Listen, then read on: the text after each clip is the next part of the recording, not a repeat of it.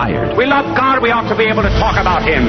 Getting you started on your day. With the latest in breaking news and information from the Vatican to the White House and everything in between. It's serious, it's fun, it's your Catholic Drive Time. Now, here's your host, Joe McClane. Praise be to Jesus Christ. Welcome back to Catholic Drive Time, keeping you informed and inspired. I'm your host, Joe McClane. So good to be on with you. Praise be to God. Good morning. It is Wednesday, July the 13th, 2022.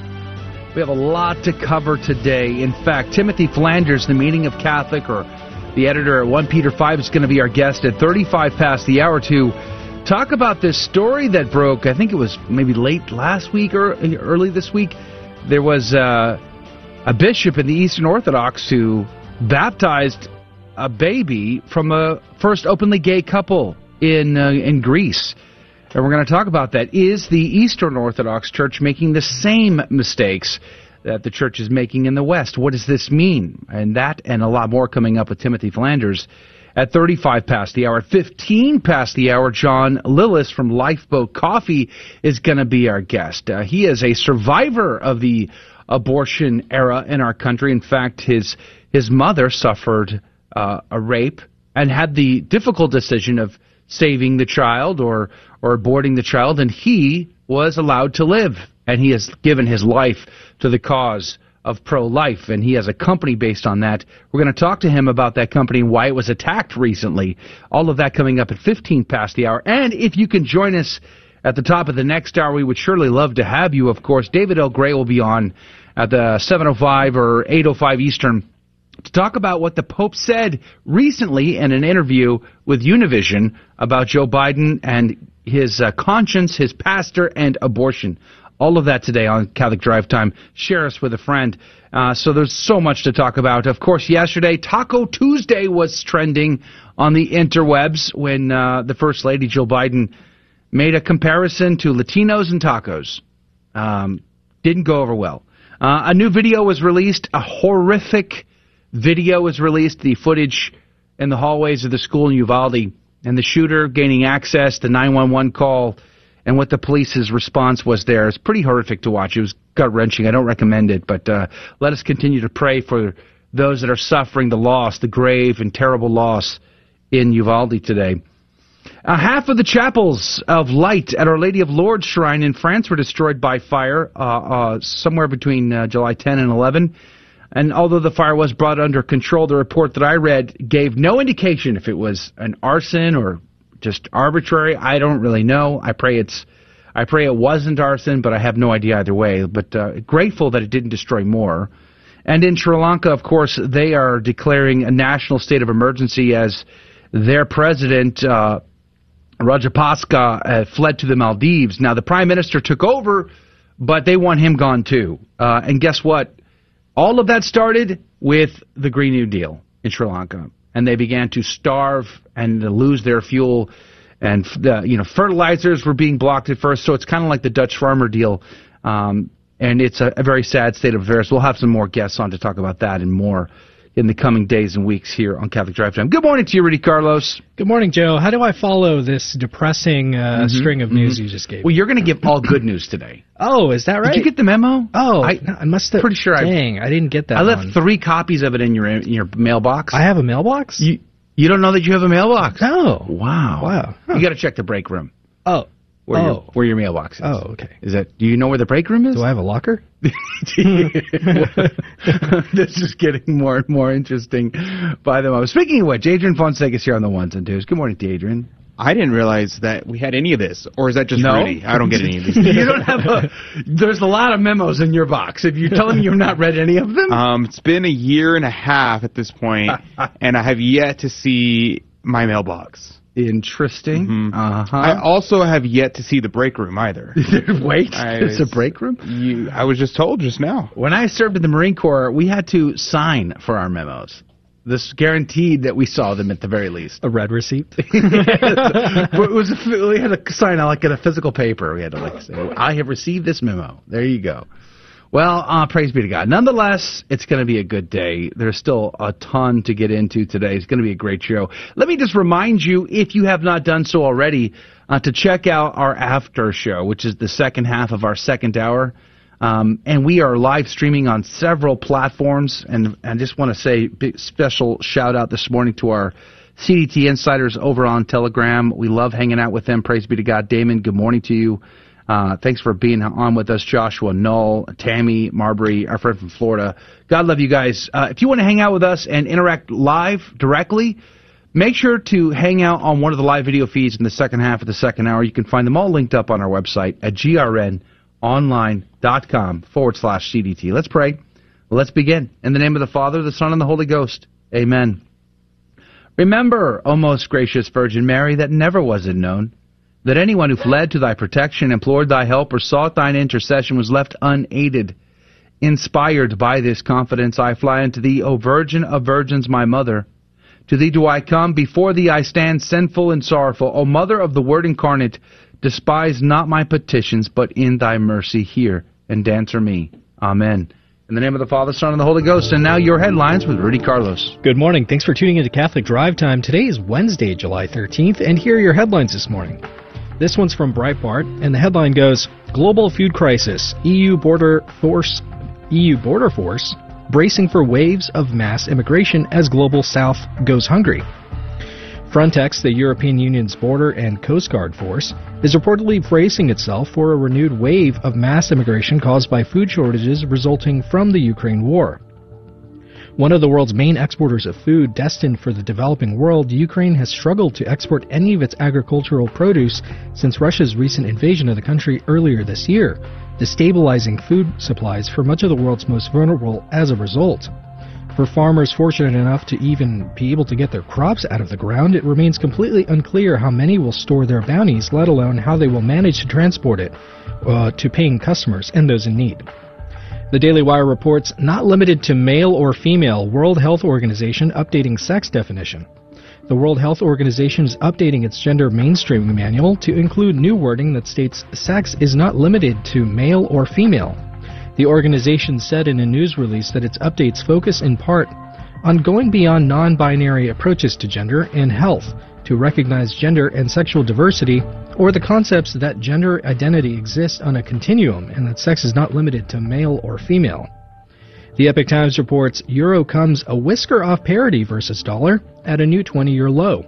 The euro fell on Tuesday, almost touching parity with the dollar, a threshold not crossed for two decades, weighed down by the likelihood of a recession triggered by an energy crisis and a European Central Bank rate rise campaign that lags far behind that of the Fed.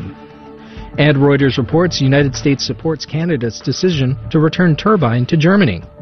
The United States supports Canada's decision to return a repaired turbine to Germany that is needed for the Nord Stream 1 gas pipeline, which pumps Russian natural gas into Germany. The part had been stranded in Canada and Germany couldn't get it back due to sanctions on Russia. In the short term, the turbine will allow Germany and other European countries to replenish their gas reserves, increasing their energy security and resiliency, and countering Russia's efforts to weaponize energy, Department spokesperson Ned Price said in a statement. And those are your headline news this morning. God love you. The saint of the day is King Saint Henry II. Emperor called the Good declared the patron saint of the Benedictine Oblates by Pope St. Pius X, he was probably born in Hildesheim, Bavaria, Germany, on May 3, 973. His wife was St. Kungundis, and St. Herzbert was his chancellor. A patron of the Benedictines, he was crowned Holy Roman Emperor by Pope Benedict VIII. He was also miraculously cured by St. Benedict. Tradition states that Henry wanted to be a Benedictine and lived as an oblate. Since his father had rebelled against two previous emperors, the young Henry spent long periods of time in exile, where he turned to Christianity at an early age. First finding refuge with the Bishop of Freising, and later during his education at the cathedral school in Hildesheim, the emperor himself ensured the younger Henry received an ecclesiastical education, in order that by becoming a religious official, he would be prevented from participating in the imperial government. He succeeded his father as Duke of Bavaria in 995 as Henry IV. As duke, he attempted to join his second cousin, Emperor Otto III, in, su- in suppressing a revolt against imperial rule in Italy in 1002. Before Henry II could arrive, however, Otto III died of a fever, leaving no heir. After defeating several contenders to the throne, Henry II was crowned King of Germany on the 9th of July, 1002. Unlike his predecessor, Otto III, who had imposed plans on sovereign administration and active political involvement in Italy, Henry spent most of his reign concerned with the renovation of the imperial territories north of the Alps. A policy summoned up on the seal as Re- Renovatio Regni Francorum, which replaced Otto's Renovatio Imperial Romanorum, a series of conflicts with the Polish Duke Boleslaw I, who had already conquered a number of countries surrounding him, required Henry II's full attention and years of political and military maneuvering. Henry did, however, lead three expeditions into Italy to enforce his feudal claim, twice to suppress secessionist revolts, and once to address Byzantine attempts to obtain dominance over southern Italy. On the 14th of February 1014, Pope Benedict VIII crowned Henry Holy Roman Emperor in Rome. The rule of Henry II has been characterized as a period of centralized authority throughout the Holy Roman Empire. He consolidated his power by cultivating personal and political ties with the Catholic Church. He greatly expanded the uh, the Ottonian dynasty, customs of employing clerics as counterweights during secular nobles. And through donations to the church and the establishment of new dioceses, Henry strengthened imperial rule across the empire and increased control over ecclesiastical affairs. He stressed service to the church and promoted monastic reform. For his remarkable personal piety and enthusiastic promotion of the church, he was canonized by Pope Eugene III in 1146. King Saint Henry II, pray for us. Praise be to God in all things. The gospel today comes to us from Matthew chapter 11, verses 25 through 27. At that time, Jesus exclaimed, I give praise to you, Father, Lord of heaven and earth. For although you have hidden these things from the wise and the learned, you have revealed them to the childlike. Yes, Father, such has been your gracious will. All things have been handed over to me by my Father. No one knows the Son except the Father, and no one knows the Father except the Son, and anyone to whom the Son wishes to reveal him. The Gospel of the Lord. Praise to you, Lord Jesus Christ. Haydock's commentary said, Jesus gives thanks to his heavenly Father because he had revealed the secret of his coming to his disciples, who, according to the false opinion of men, are called children and fools, and had hid it from the scribes and Pharisees, whom he in ridicule calls the wise and prudent. By this prayer he also begs that his heavenly Father would complete what he had begun in his apostles. Close quote Haydock commentary. Ignatius Catholic commentary points out Jesus' thanksgiving prayer stands in contrast to the preceding narrative, verses 20 through 24. While several towns reject Christ, there is a remnant, including the disciples, who trust him with the simplicity of infants. The intimacy between the Father and the Son points to their oneness with the Blessed Trinity. I find that very fascinating, of course.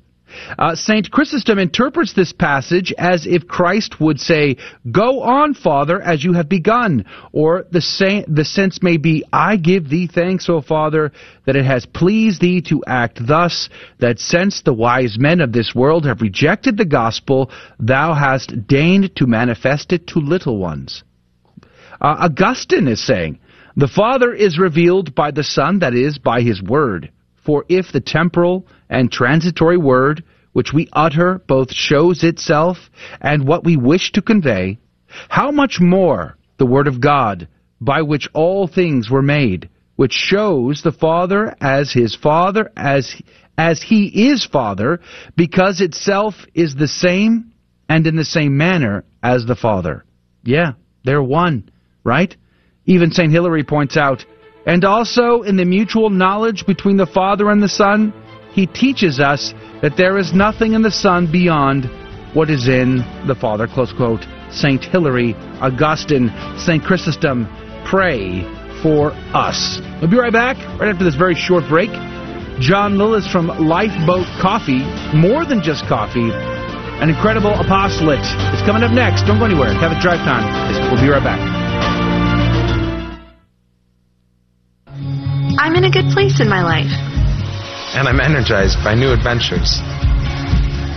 I've got friends to laugh with. And a good relationship. But even though I'm kind of comfortable, I sometimes wonder is there something more? Could God in church be what you're looking for? Come and see at CatholicsComeHome.com.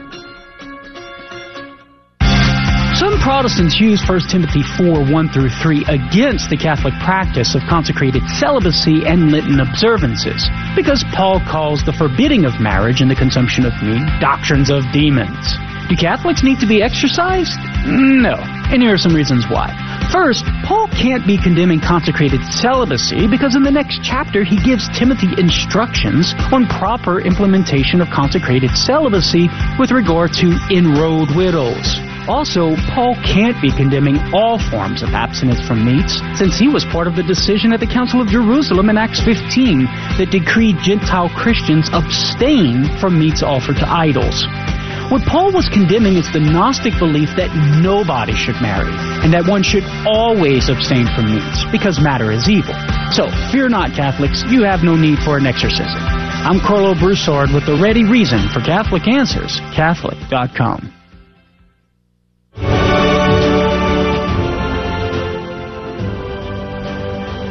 Praise be to Jesus Christ. Welcome back to Catholic Drive Time, keeping you informed and inspired. I'm your host, Joe McClane. So good to be on with you today. Praise be to God. Coming up at uh, 35 past the hour, Timothy Flanders is going to be our guest. A meaning of Catholic, 1 Peter 5. And uh, there was a story that came out, I think, at the end of last week, beginning of this week, about uh, a bishop in the Orthodox Church who baptized a child of an openly gay couple who had that child through a surrogate. So there's a lot of very big, huge red flags in this story.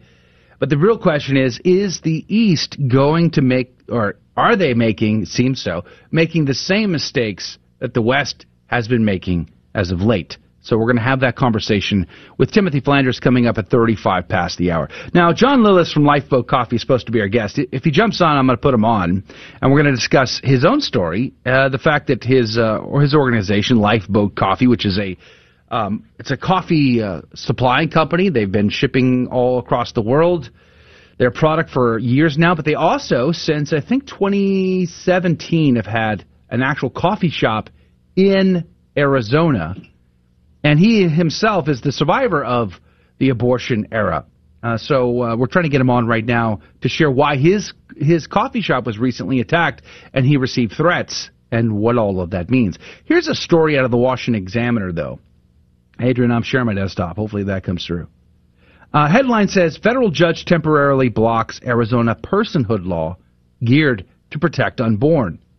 It says the federal judge tempor- temporarily blocked a 2021 Arizona law that recognized the personhood of a fetus from the moment of conception, siding with abortion providers who argued the measure was too vague and left them open to legal jeopardy. Uh, quote, a law unconstitutionally vague if its application is so unclear that people of ordinary intelligence cannot figure out in advance how to comply with it, close quote, U.S. District Judge Douglas Rayes wrote in a ruling on Monday. The decision comes after the Supreme Court's consequential decision to overturn Roe v. Wade last month, giving states the authority to make their own abortion laws. The judge also argued that giving an unborn baby the same rights as other people could render an abortion as homicide under the state's law. Quote, and that is the problem, close quote, Rayes wrote, going on to say, quote, when the punitive and regulatory weight of the entire Arizona Code is involved, plaintiffs should not have to guess at whether their conduct is on the right or on the wrong side of the law, close quote. I find that pretty fascinating.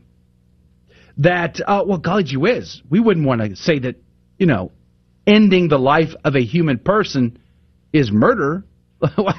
Come on now. We wouldn't want to say that, would we? You know what I find fascinating about this? One, it's murder. You're ending the life of a human person. So we can pretend all we want. Just like yesterday, I saw that video of uh, of uh, the, uh, that professor, leftist professor. I forget her name, but Josh Hawley was questioning her, and she was kind of getting real upset with him because he refused to admit that uh, only women could get pregnant. And she was like, "You're causing harm and violence to transgendered people." He's like, "Why? By asking you questions? Like that causes harm? So how?" And she was just getting more and more upset the whole time. It's kind of crazy. But you know, it's so it's so twisted. Let's not twist this. You end a life. You know, if in this case, in abortion, you are you are ending the life of a person who doesn't want their life ended right? They would defend themselves. And how can I say that? Well, have you ever seen the film Silent Scream by uh, Dr. Bernard Nathanson, uh, God rest his soul, who filmed that as an abortionist, as a pro-abortion uh, abortionist. He filmed himself taking the life of a child, and the child in the womb screamed and tried to avoid being murdered and it's the most heart wrenching, gut wrenching thing you're ever going to see. It's called the Silent Scream, and if you've never seen it, and you you are on the fence on this issue, well then I double dog dare you to go look for it. It's on YouTube. You'll find it. Um, because the child does not want to have their life ended, and so it's murder. So let's be clear. That's number one. Number two. Uh, who? Name me one example uh, anywhere in the United States where they're trying to put people in prison for murder in the prosecution of abortionists or even the mom who's seeking the abortion. What is there any legislation anywhere in the United States at this time where that is on the table? Not even here in Texas, where yeah. everybody says, "Well, this is the most extreme thing." When the heartbeat bill passed, they were making a uh, contention about the the clause of the law that said that anybody could sue or demand a legal. Uh, uh, what was it, Joe? I think it's like ten thousand dollars you you have to pay if you get caught uh, providing an abortion.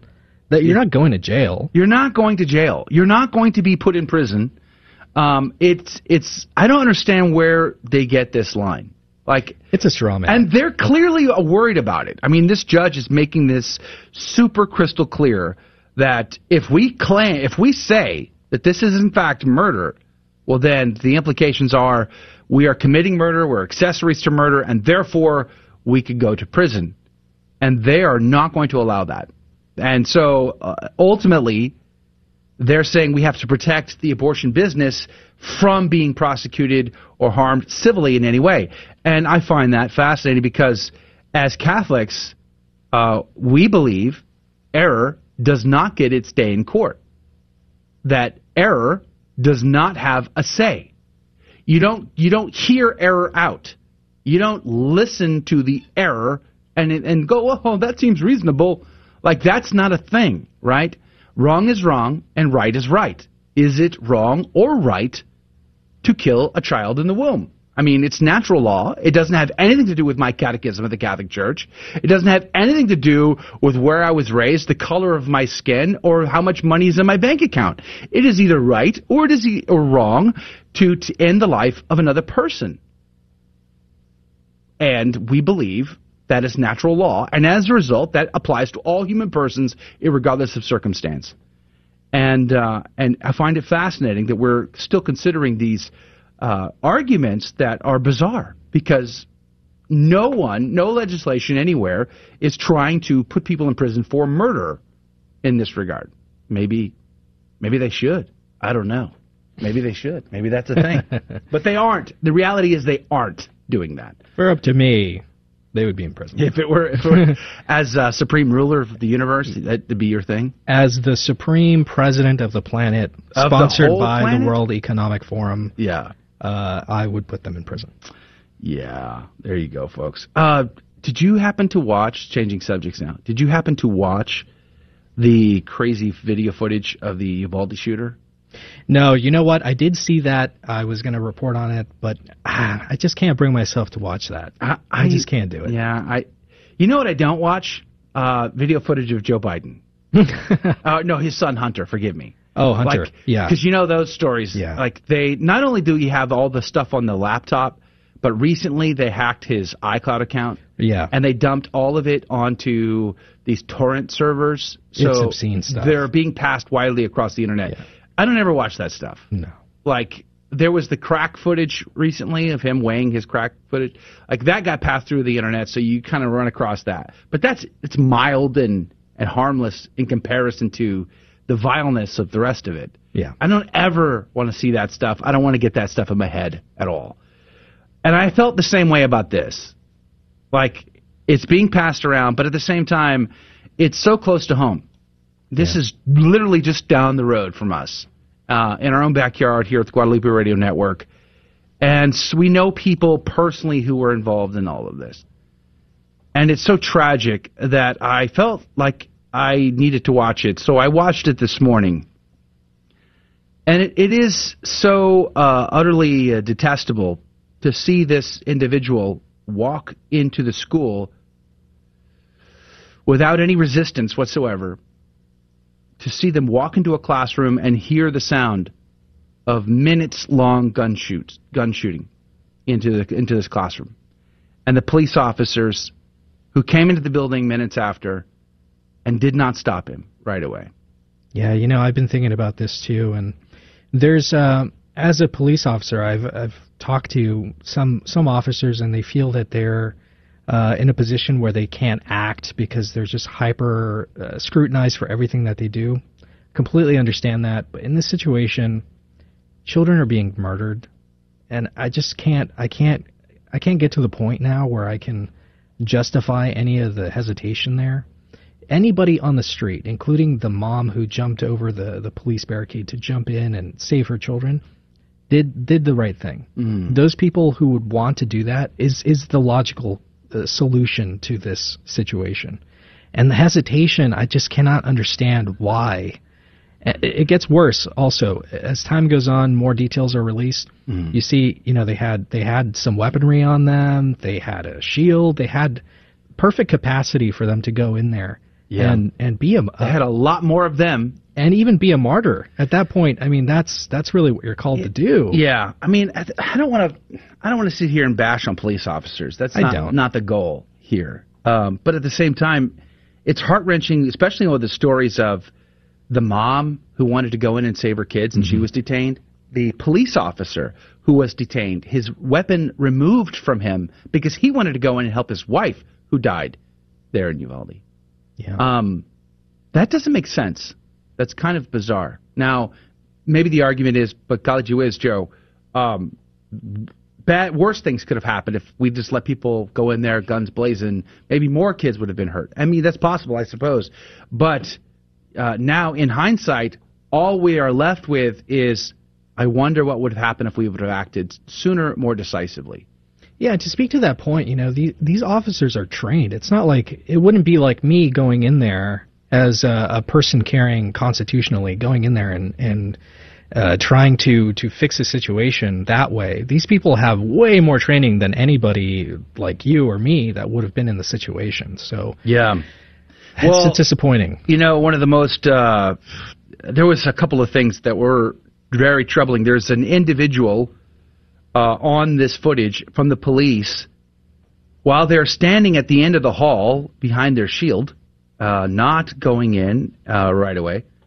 There's this individual who walks over to the hand sanitizer on the wall and uh, makes sure to sanitize his hands. This is the one member You're of the police joking. No, uh, he walks over the wall casually, uh, walks across the the hallway casually to hit the the hand sanitizer uh, dispenser hung on the wall opposite from him, and casually sanitizes his hands as he stands there on his cell phone doing I don't know what. Maybe he was you know watching the responses or. I don't know, maybe there was something important on his cell phone that he was doing at the time, but he's just casually standing there on this footage, making sure his hands were sanitized. Like that? Like explain that to me. You have a man with a gun killing children just down the hall from you, and you're busy sanitizing your hands? I don't know who you are, but you had best come to Jesus quick because that's disturbing to me. Super disturbing to me.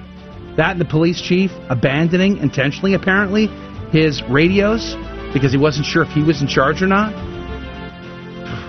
Yeah, children died and they did not need to. It's a horrible story. Let's pray.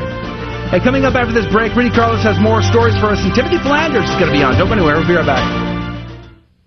Hey, Donnie, what are the two most important things we receive at Mass? Happy Christmas, Scripture. That's right. All right, one more. Who loves you the most? Jesus. That's right. Mary. That's right. they love us too. If you don't educate your children in the faith, who will? Educate yourself and your family by listening daily to the Guadalupe Radio Network and make sure to get the GRN app by logging online to grnonline.com. This is Dale Ahlquist with a Chesterton Minute. Have you ever heard someone say that Catholic theology is too dogmatic? That the faith should be freer, more liberal? Well, G.K. Chesterton says there will be no end to the weary debates about liberalizing theology until people face the fact that the only liberal part of it is really the dogmatic part. Their problem, he says, is not that there's not enough freedom in the dogma, but rather too much. The dogma gives man too much freedom when it permits him to actually be responsible for his sins. The dogma gives God too much freedom when it permits him to suffer and die. The dogma gives the church too much freedom when it gives it authority. It's not the doctrines that limit us, it is the denial of them. It's only the truth that makes us free. Want more than a minute? Chesterton.org. Welcome back to Catholic Drive Time, keeping you informed and inspired, and now more headlines. This one from The Hill. Headline goes Pandemic led to surge in antibiotic resistant superbugs, according to the CDC. The threat of antimicrobial resistant infections is not only still present, but getting worse, according to an analysis. Hospital onset deaths and infections from antimicrobial resistant bacteria both increased at least 15% in 2020 compared to 2019. The analysis highlighted seven different pathogens, including a 78% increase in a type of bacteria that can cause infections of the blood, urinary tract, lungs, and wounds. Breitbart reports Sun Myung Moon Group ID'd as potential religious organization tied to Abe Shinzo assassination. A religious organization called the Japan Unification Church confirmed on Monday that one of its members is the mother of Yamagami Tetsuya, a 41 year old Japanese man suspected of assassinating former Japanese Prime Minister Shinzo Abe in recent days. Noting that Tetsuya allegedly told police that he originally intended to kill the leader of an unspecified religious group to which his mother belonged, but ultimately targeted Abe for his loose association with the same group. A Japanese newspaper interviewed a relative of Yamagami who uh, claimed that the suspected murderer had gone through hard times since he was a child over a religious group that his mother joined. And the AP reports pig organ transplants inch closer with testing on the dead. New York researchers transplanted pig hearts into two brain dead people over the last month, the latest in a string of so called developments in the long quest to one day save human lives with animal organs. Animal to human transplants, what scientists call xenotransplantation, has been tried for decades without success as people's immune systems almost instantly attack the foreign tissue. Now, pigs are being genetically modified so that their organs are more human like, increasing hope that they might one day help fill a shortage of donated organs. And Breitbart reports McDonald's worker who prays with customers deemed gift from God. When a woman named Dylan Brooks stopped in for breakfast at the local McDonald's, she experienced something very special. She says, quote, I usually see Miss Brenda at the drive-through, but this morning I decided to go inside and she just so happened to be at the counter inside too. She stopped me while I was going to get my drink and told me God told her she needed to pray for me right then and there. Brooke continued, adding that she was left in tears. Brenda Wilson said that she had gone through some difficult trials in her life but felt called to be a servant, and she says that every morning now I say Proverbs 3 5 through 6 Trust in the Lord with all your heart. Lean not on your own understanding, but acknowledge him in all my ways, and he shall direct my path. Which she uses as an inspiration as she continues touching the lives during the breakfast and lunch hours at her local McDonald's. And those were your headline news this morning. God love you. Praise be to God in all things. Thank you, Rudy, for keeping us up to date. Coming up at the top of the next hour, if you can join us, we'd love to have you.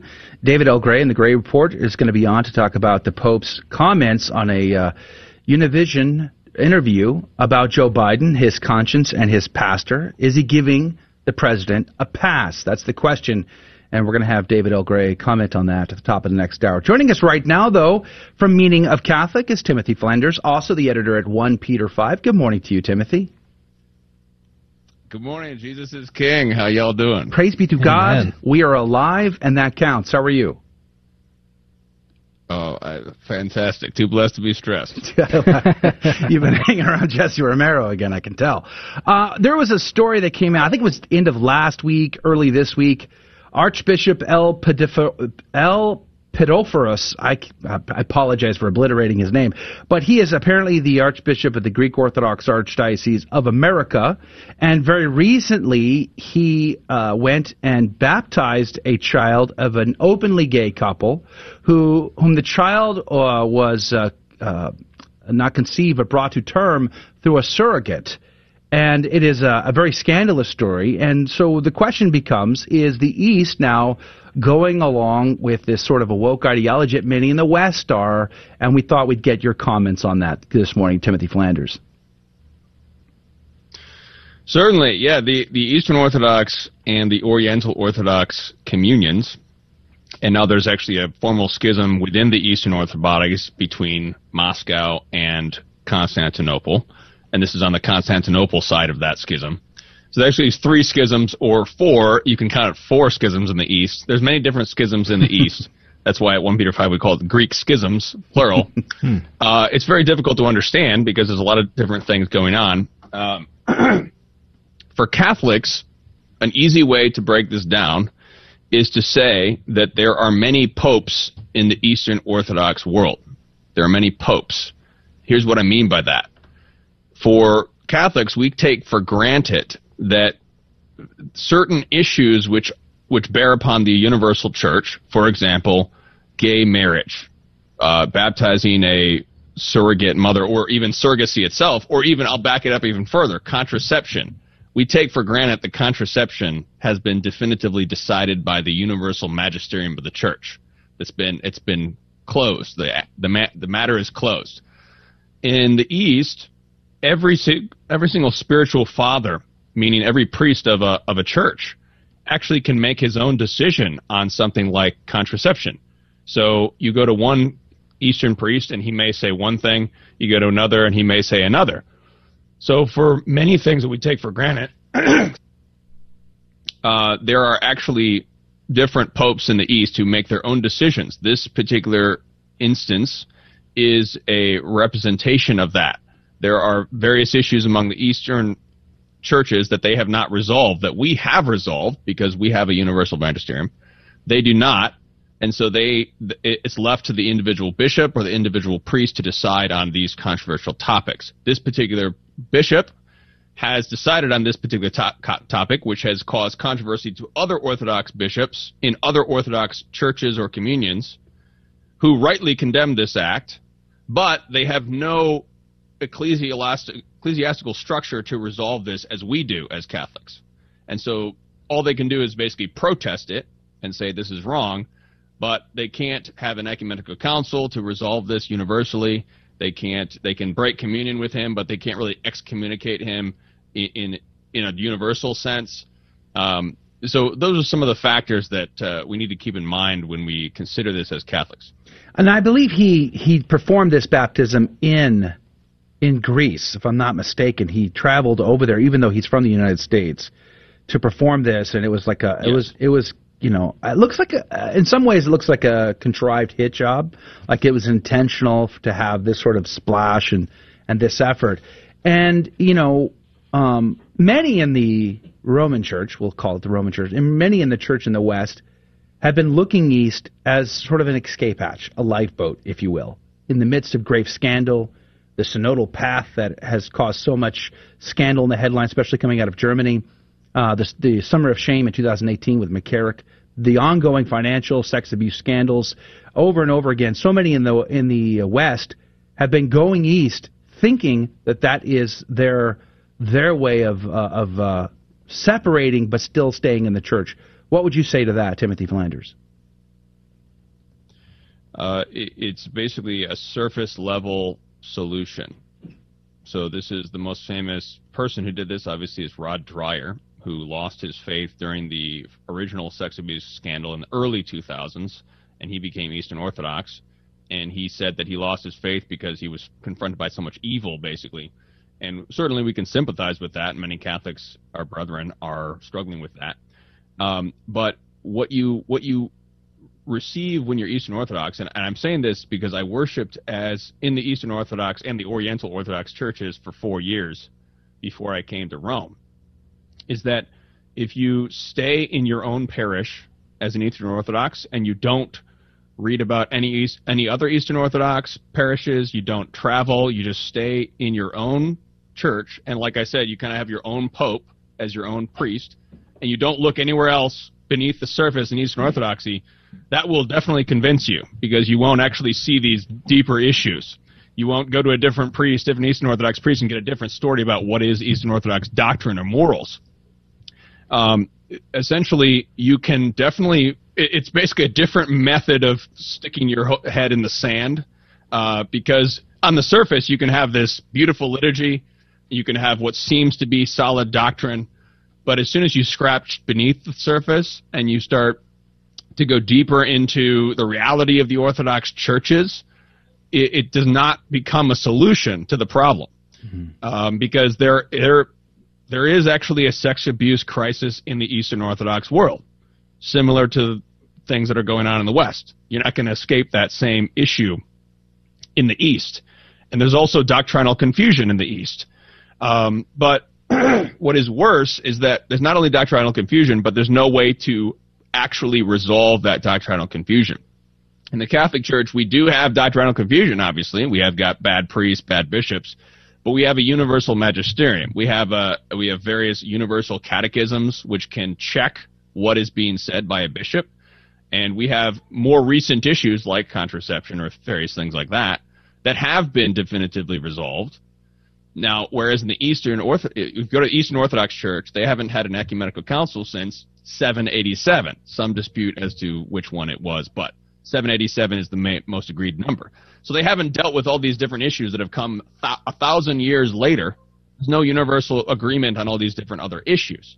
So ultimately, you you yourself become the ultimate authority to decide for yourself with your own spiritual father what you think is Eastern Orthodoxy. So you're kind of left with the same sort of Protestant world in the mm. sense that you can be the ultimate authority. You can be your own pope in some ways. Hold so that you don't thought. escape that. Timothy Flanders is our guest. Meaning of Catholic and 1 Peter 5, talking about the Orthodox Church making uh, more problems for themselves than they already needed.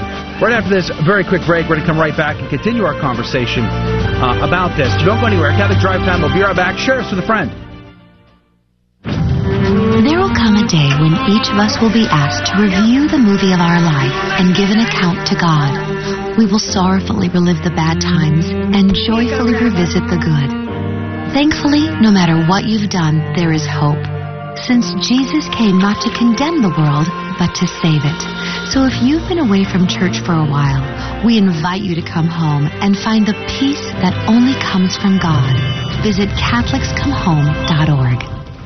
Hello, this is Steve Gleason with your one minute tool for Catholic evangelism. Here's the question for your non Catholic friend How much havoc would be caused at your church if your pastor brought a big statue of St. Peter or St. Paul and placed them in the sanctuary? Well, here's your three best friendship tools for Catholic evangelism. Number one, history's on the side of the Catholic Church. Christian art in many forms dates way back to about 120 AD, and so do those various Christian symbols which we still see today. You know, a dove, a fish, a lamb. Why are those okay? Secondly, the Bible, Exodus, Numbers, and Ezekiel all these books show God telling Moses, David, or Ezekiel to carve out images of angels that were used in worship. And, and thirdly, a tough comeback, especially for my guy friends. Does Cooperstown, Canton, or Cleveland mean anything to you? Yep, the Hall of Fame location's filled with statues, jerseys, bats, and balls. Memorabilia is a $37 billion industry, but you say, don't bring a statue into my church. Well, how many of you guys have admired one of those bronze statues of an athlete? I'd rather stare at St. Peter's, Paul, and Mary in my church, and I'm not talking about the old folk band.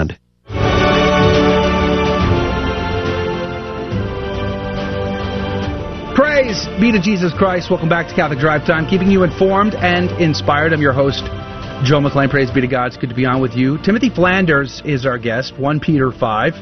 He's the editor there, also with Meaning of Catholic. We're talking about the East, the Orthodox Church, and the multiple schisms that complicate the issue altogether. But uh, if you didn't join us in the last segment, there is a, uh, a Greek Orthodox uh, archbishop from America who went to Greece to baptize a child from an openly gay couple whom the child was born from a surrogate. So lots of problems in that. And this particular archbishop seems to uh, be pretty liberal and is not is not a stranger to controversy. And you know what's interesting, and I wanted to get your take on this, Timothy. Welcome back to the show. In America, there is an effort to combine all Eastern churches under one umbrella, and uh, so I know that like like there are several. I can't remember the name of it though. The name is escaping me, but there's like a like a sort of like a general default Orthodox type of uh, a name that all uh, Ruthenians and Greeks and all these people kind of come under one umbrella. It seems to me that the East is unrecoverable because it's gotten so caught up in nationalism that it really probably can't come into uh, what we have and enjoy in the West with a hierarchy, a magisterium, an authority. What would you say to that? Yeah, I I, I was um, a, I was a grad student with the Catholic University of Ukraine studying ecumenism for years um, before I actually became Catholic, and I was studying this issue. How can how can we reconcile the Roman Catholic Church and the Eastern Orthodox churches? How can we come back together and heal this schism? And ultimately, I realized that I, in in my view, I don't think that the biggest thing that's really preventing this is Eastern Orthodox disunity with themselves. Yeah. And so the Roman Catholic Church can have a universal, you know, they could draw up a, a, a, doctrinal decree and they can say, we all agree to this doctrinal decree. Do you sign on to it or not? And that, that would be like the, the terms for unity. But uh, what actually happened in the official dialogue between the East and the West was that the schism between the Russia and Moscow got so bad that Russia and Russia is is the most dominant pop in terms of people. There's more Russian Orthodox than there are every other Orthodox combined. Um, they left the dialogue because of a dispute between Russia and uh, Constantinople. So they they can't. And not only that, I mean, we can go to very very basic issues. For example, baptism. Who's baptized? Can a cat is a Catholic baptized or not? There's a disagreement between Russians and Greeks over this, and they haven't been able to resolve this for hundreds of years. And so they we really can't we really can't resolve our issues on a corporate level and just have all the Eastern Orthodox be reconciled to the West because they can't reconcile with each other.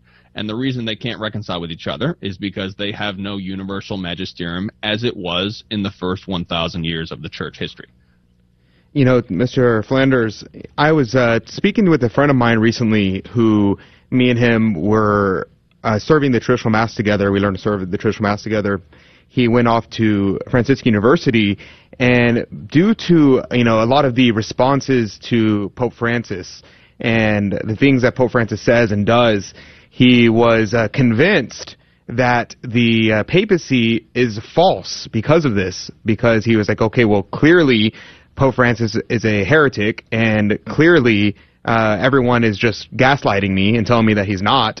And so I guess two questions. One, why is it important that we actually address the issues and not try to cover up the things, the scandalous things that are happening in the church? And two, how do you, how would you respond to someone who is like, is trying to uh, have a theological argument against the magisterium of the Roman church uh, in favor of the Eastern? Yeah, sure. Well, first of all, the Roman Catholic Church is the true Church of Christ, so we don't need to cover anything up. We can just uh, pull out all the gory details of anything, really. Uh, we don't need to be afraid of the truth because we are the true Church, so we can have the most um, intense criticism of everything.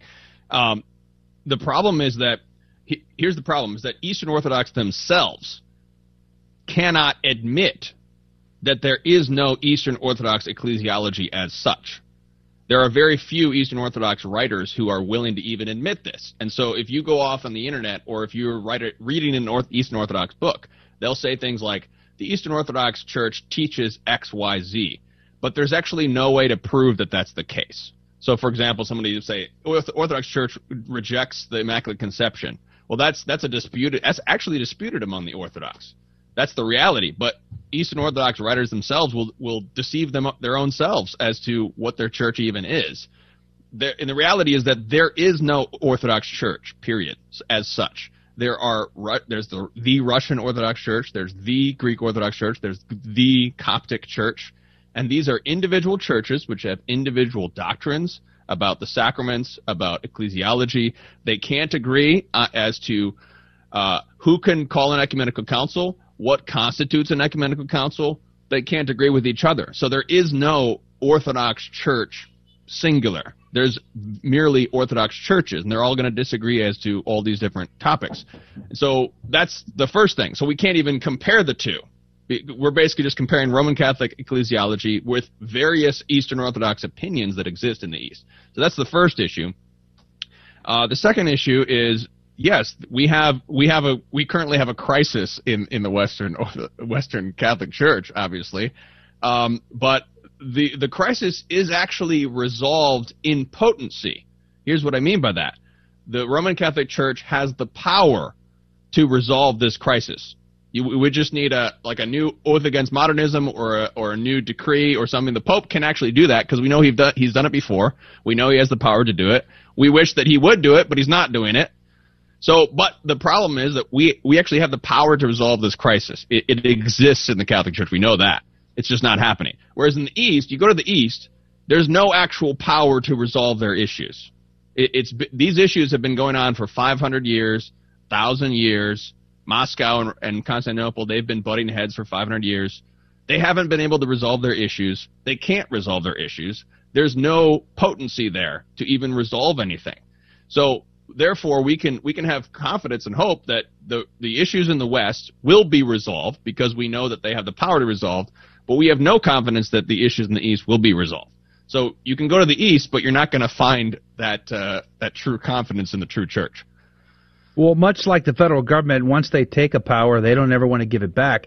Do you see these national uh, churches wanting to submit to to Rome, to Pope Francis, or any other pope after him?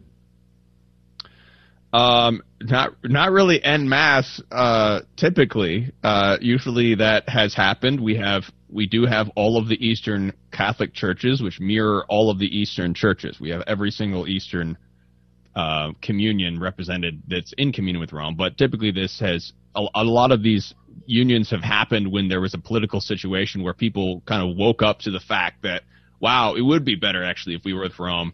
That's why we were willing to reinvestigate these issues. But if you live in a in a Orthodox country or you live in sort of this Orthodox bubble uh, and everything's fine, you're not going to question that unless a crisis happens. So uh, when things get worse and worse and worse, people are willing to talk more unity, um, unless they just have an immense measure of goodwill. So it's, I, I mean, I certainly, I certainly advocate a return to the old ways of so-called unionism. I think that's the best way forward. Um, even though I do think that the, the East, international dialogue has done some good between the East and West. You know, I find it fascinating because, uh, correct me if I'm wrong, but they still, uh, the Eastern churches still do look to the uh, patriarch in uh, Constantinople, or what we would say Istanbul today. Uh, do they not? Do they? Do they not give him some sort of figurehead like respect?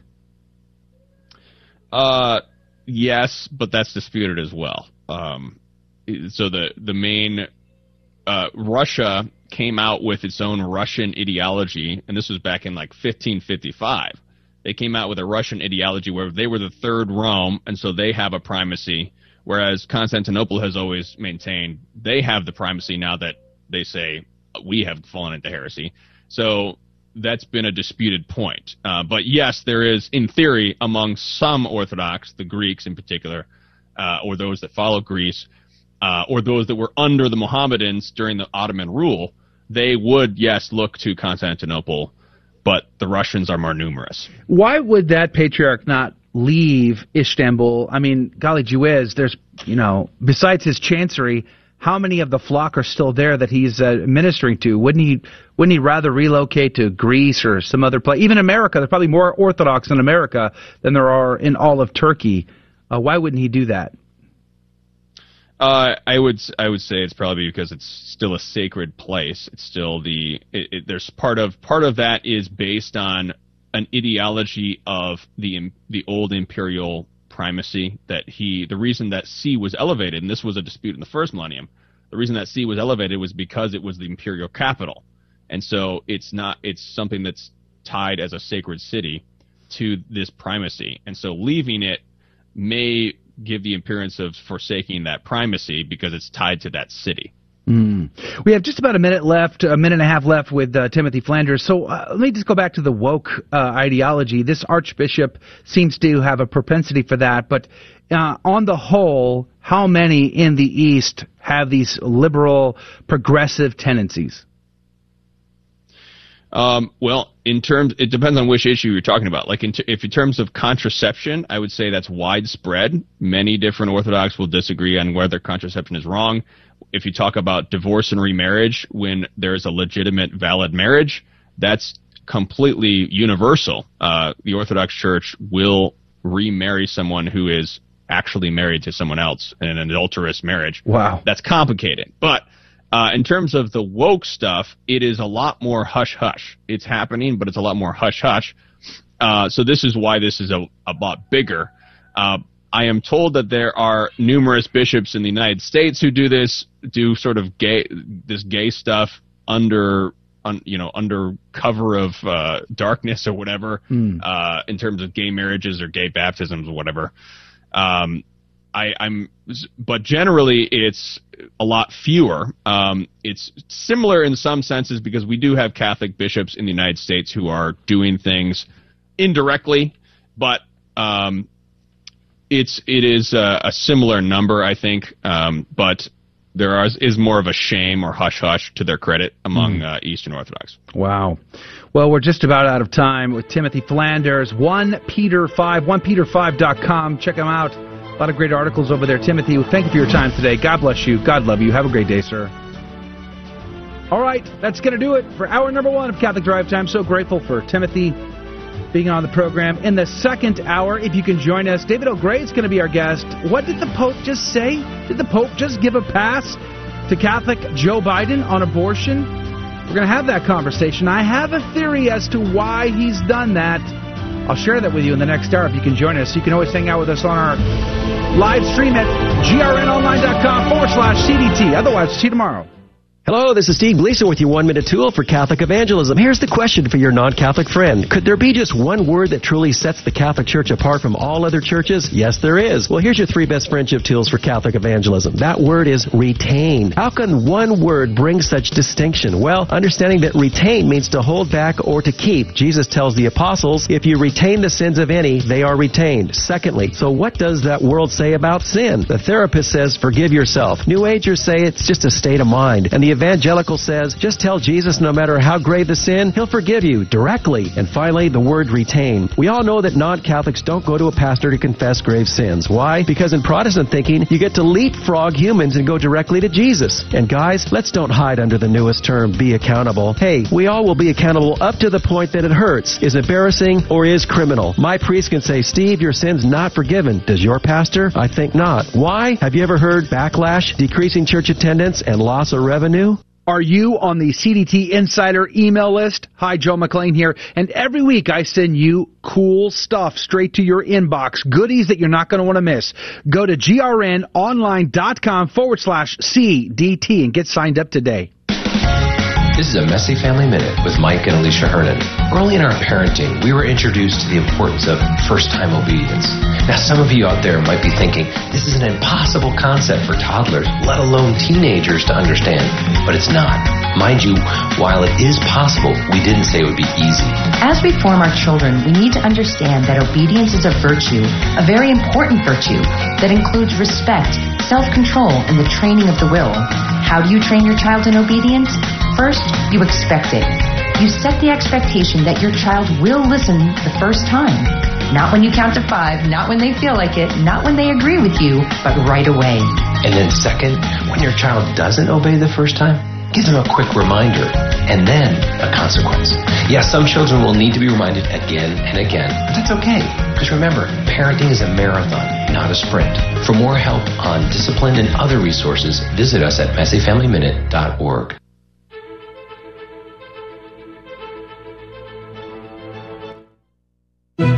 Thank you for listening to Catholic Radio on KSHJ in Houston. Join our email list by texting GRN to the number 42828. That's GRN to 42828. Well, it's so good to be on with you. Praise be to God. Good morning.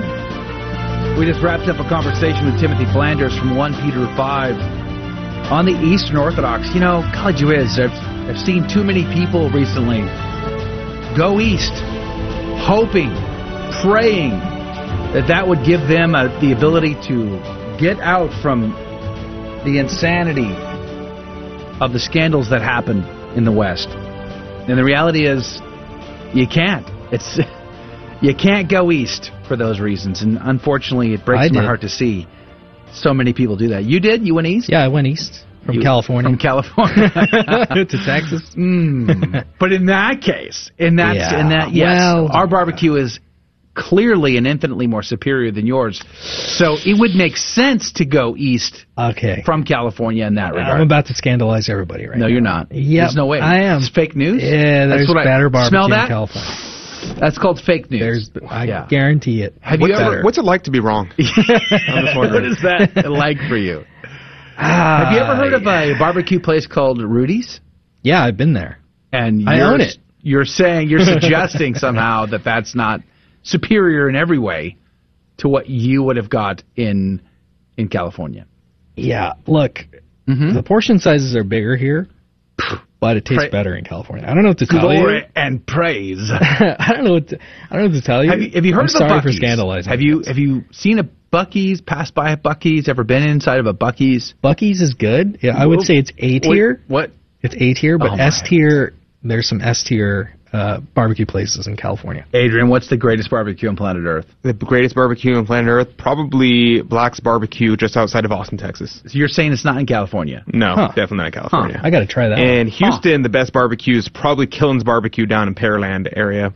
Um, So he's You can go comparing. Nick over there. I see. The problem is Rudy's comparing the best barbecue in California to Rudy's, and Rudy's is good, but it's a chain.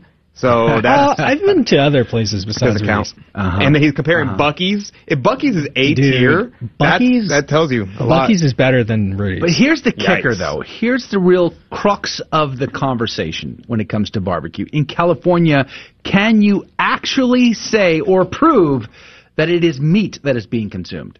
Dude, that is a good point. You know, I, I read a story yesterday that Subway is going to get sued again because their tuna actually Mm. wasn't 100% tuna. It was actually pork and chicken. And I was thinking to myself, Oopsies. I would go to Subway on Fridays sometimes to get a tuna Yeah. sandwich. And, uh, well, how culpable am I? Why would they do that? Why I would- don't know. Like who who in corporate says, you know, They put I- I plastic got- in their bread. I got a great idea. You know how we sell tuna fish? Yeah. What if we just put pork in there instead? what if we just mixed a bunch of Like- actual meat in there? Like who's in charge? Like who who thinks these are good ideas? Man. It just is bizarre to me. Well, nonetheless, It- yeah, it's a deviation. I think we have settled the argument once and for all fin- definitively that I agree. Uh, Texas does have, in fact, the best barbecue planet Earth. It's contested. Bar none. Period. All stop. There's no other conversation about that. Jay Koch agrees with us. He says the barbecue in California identifies as quote good barbecue close quote. Yeah, that's that's really that's truly the only way it works. That's the only way it works. Hey, speaking of which, in the after show, we're going to have a great conversation with you directly. You get to drive that conversation. We're always grateful to our CDT insiders that hang out with us, not just on the live video feeds like Facebook, YouTube, Twitter, Rumble, Odysee, but on our Telegram group as well. Good morning to you, Rick. Praise be to God. Clarissa, good to see you there. Luz, uh, Jeff It's Burrier. Nelia's birthday today too. Ne- Nelia. Oh, happy birthday. Happy birthday, Nelia. Praise be to God. Uh, glad that you're on hanging out with us on your birthday. Uh, so, all of you are going to be hanging out. And uh, Josh already brought up a great question about the conversation we just had with Timothy Flanders on baptism. You know, why would you not want to baptize a child even if the parents are doing insane things? We're going to talk about that in the after show, second half of this hour on the live video feed. Go to grnonline.com forward slash CDT to make sure you are connected to us in the live video feed. Joining us right now, though, via Zoom chat is the effervescent David L. Gray. Good morning to you, David.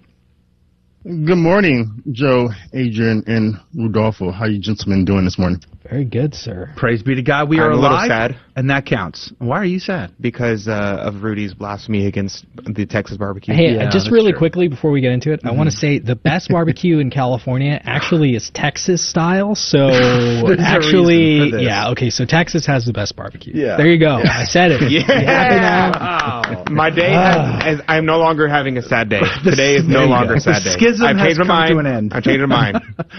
Schism. Praise I be think I guess God. we need to talk about chili next, right? Chili? Oh, yeah. Beans? Do you Beans have an and chili? opinion on chili, David L. Gray? I'm just curious. Here goes the No, whole I, would- I would say Texas has the best chili because there's there's you guys have the sweet and tangy thing going on Mhm, versus just mhm. um, Yeah. sweet or tangy. Yeah. But you agree, though, Texas does have the best barbecue. I would agree with that. Yeah. It's like, who, who wouldn't, right? Objection, leading the witness. uh, all right, so uh, there is another conversation we have we need to have, and this came out just yesterday. Uh, LifeSite News reported on it, but uh, and others did as well. But um, uh, Pope Francis, in an interview with Univision in Espanol, uh, commented on Joe Biden and whether or not he should receive communion, and essentially he said that he is going to leave it to his own personal conscience and his pastor to decide whether or not he should go to communion. I find this fascinating, especially given uh, the scandal of Nancy Pelosi recently receiving communion at the Vatican and uh, being ardent uh, pro-abortion supporters. Joe Biden, as president, brought the brought the full weight of the federal government to bear uh, to support abortion recently. Even Archbishop uh, Lori in uh, in uh, in Maryland has spoken out against this. I find this fascinating, and I have a theory as to why this particular phraseology is being used. But I'd like to get your take, David L. Gray. I, I like on when you, you posted a video about this. I saw on Rumble, and I like how I really love how you called it a grave scandal because that's exactly what it is. One thing I found remarkable is that when our um, Pope Francis wants to be a shepherd and he wants to impose um, things what he believes is the orthodoxy of, of the faith on us, he'll he'll do that immediately, such as the case with the um, motu proprio concerning how we ought to worship during the mass. At other times, um, you know, he doesn't want to be shepherd, right? He wants to forsake his duties and he wants to just leave us on our own and not be father. And I think this is one of those instances. I do admire what he said, um, in, in this conversation.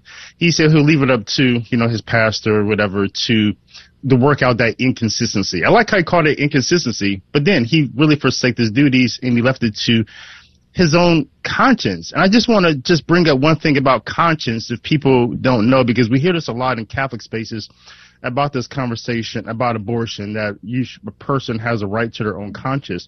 And what the Catholic Church teaches, starting in paragraph 1776 all the way down to um, 1802 in, you know, the Blue Catechism that we have, is that um, yes, everyone has a conscience, but we have a duty to form our conscience, right?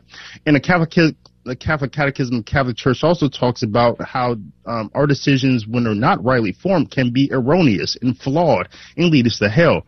So we have a duty to form our conscience and to um, have what's really called a Catholic conscience, to be in union with the, what the Catholic Church teaches and what the, what the Church calls a rightly formed conscience. And so here, the Pope Francis isn't helping Joe Biden at all form his conscience to become a rightly formed conscience. He's he's just leaving it deformed.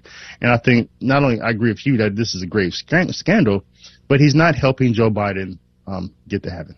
You know, I, I made that point too. I feel like uh, we are no, we don't have enough charity for Joe Biden in that regard. Because if he dies in a state of mortal sin, he goes to hell. And where's the charity there? Where's the charity for wanting Joe Biden to go to heaven for eternity in the beatific vision? But I, I had a bit of a theory in the way it was worded. He basically says His Holiness points out in this interview at Univision that he leaves it to his conscience and his pastor to decide. Well, then, college you is, I wonder who the pastor is for President Joe Biden. Is it the bishop in Delaware, where his home is? Or is it the bishop in Washington, D.C., where his White House home is uh, currently? So, and, you know, if it's D.C., well, we all know how that's going down, right? Nancy Pelosi continues to receive communion there. Uh, so it seems to me like it's a carefully worded phrase that that allows for uh, Joe Biden to continue to receive communion because his his uh, pastor is allowing him to do it. But the hypocrisy there, at least in my opinion, love to get your take on this, is golly gee whiz, when Archbishop Cordileone tried to be a pastor to Nancy exactly. Pelosi, uh, he was criticized for that by Pope Francis. I mean, uh, how many years must a bishop go? Like, well, how many years is enough before the bishop can finally say, I've tried everything and they're just refusing, so now you're not allowed to come to communion? Um, what's how do you see that? And one of the first duties of, of the well, not the first duty, but one of the duties of, of the Pope is be what Jesus prayed that um, Peter would be. He said, "When you turn back, I want you to strengthen your brothers." And so, uh, the duty of the Pope is to be a source of unity for his brother bishops. And he could have he could have when Nancy Pelosi went there to receive communion in this conversation with Joe Biden, Pope Francis could have been that. He could have respected the interdict that um, Archbishop Cordileone gave to Nancy Pelosi and said, I'm going to be a source of unity and stand in union with my brother Bishop on this issue and tell her in our conversation, you cannot receive Holy Communion because you have received the interdict. Um, in, in this instance, um, here we have um, Pope Francis. I, I like your point here. Um, he, he here he does want to be a um, source of unity and, and stand in, in, unity with um, Arch um, with um, Cardinal Gregory, who hasn't had this conversation. Well, he hasn't given Joe Biden the interdict, so he wants to be in union with him, but he doesn't want to be in union with Cordileone. So this is this is really odd here, and this is an inconsistency, as you said. And I, it's an ongoing scandal, and I think more and more of the lay faithful they don't wake up in the morning and go, golly whiz, we want to be critical of His Holiness Pope Francis. Like, that's just not something we think or do, but rather we're stuck going, we just are confused. This is confusing. What is going on here? Clarity is what we're asking for, and confusion is what we're given. Um, I see that the middle sort of go along to get along lay faithful are growing more and more frustrated in these times. Do you see that? I think there is a segment of the Catholic Church that wants to, who believes that we deserve the truth. We deserve facts. We deserve um, um, leadership that's going to lead us and guide us towards holiness. And we we believe that we deserve justice, which is which is our due. I mean, what do we deserve? What is our due? And, namely, Jesus Christ, um, who is the truth. So um, and that's and, and so we we don't get what we deserve. It's not like we're having a temper tantrum, right? We're not just running around, um, like you said, saying mean things to the Pope and th- about about the Pope and things like that. We're not having temper tantrum. We just want our due. We just want what we deserve. Um, and then there's another segment of the, of the church who really wants to as we see, they want to form and shape the church according to humanism and naturalism, what they desire. And for, I think for that segment of the, of the church, um, they're, they're quite on board with this laissez-faire papacy. And I think it just really all has to come to a head soon. These two churches just cannot mutually coexist. Mm. Yvonne in the com box says uh, the lay faithful are developing bald spots from scratching their head so often, especially since 2013. That's a good one, Yvonne. I like that. Uh, we're down to a couple minutes here with uh, David L. Gray, the Gray Report, uh, which you're publishing on your YouTube channel. Praise be to God. Um, you know, I find it uh, incredibly difficult for a number of reasons, the grave scandal, but one of them is, as I said a minute ago, I see the lay faithful uh, en masse becoming more frustrated, but they're leaving. Some are going east, as we discussed with Timothy Flanders in the last segment, but a lot are just leaving. They're just they're just leaving. They're becoming either agnostic or a Protestant uh, or worse, even atheist because of the scandal. How do you see it? And, and it's, it's a situation of Peter that we saw in John. You know, Peter said, Lord, where would we go? You have the words of eternal life. Essentially, you are the truth. Now, this is where we all should be. But when we have a church that isn't holding firm, that isn't teaching the truth, we feel like, well, we don't have any reason to stay. And, and so this is where people are at. People will come and stay if there's a truth because they know they can't find it elsewhere. But when they can't find the truth here, they can't, they don't find a reason to stay. And so that's where we at, and that's that's the great tragedy that the church isn't holding firm to the truth. Amen. David L. Gray, thank you for your time today. God bless you, brother. We'll Thank see you. you uh, next week. Coming up after the break, it's time to play our game show, Fear and Trembling, and prizes are at stake. It's going to be a lot of fun. It's super easy. We'd like you to give us a call right now and be our contestant. First caller gets to play the game at 877 757 9424. That phone number is 877 757 9424. Call right now, 877 757 9424. We'll be right back. Don, why do Catholics confess their sins to a priest rather than going directly to God? because that's the way God set things up for us to receive his forgiveness. In James 5:16, God through sacred scripture commands us to confess our sins to one another. Scripture does not say confess your sins straight to God and only to God. It says confess your sins to one another. In Matthew chapter 9 verse 6, Jesus tells us that he was given authority on earth to forgive sins. And then scripture proceeds to tell us in verse 8 that this authority was given to men, plural. In John 20 verse 21, Jesus says to his disciples, Peace be with you. As the Father has sent me, even so I send you. How did the Father send Jesus? Well, we just saw in Matthew 9 that the Father sent Jesus with the authority on earth to forgive sins. Now, Jesus sends out his disciples as the Father has sent him. So, what authority must Jesus be sending his disciples out with? The authority on earth to forgive sins. And listen to the next two verses. And when he had said this, he breathed on them and said to them, Receive the Holy Spirit. If you forgive the sins of any, they are forgiven. If you retain the sins of any, they are retained. Why would Jesus give the apostles the power to forgive or retain sins if he wasn't expecting folks to confess their sins to them? That's crazy. And how could they forgive or retain sins if no one was confessing their sins to them?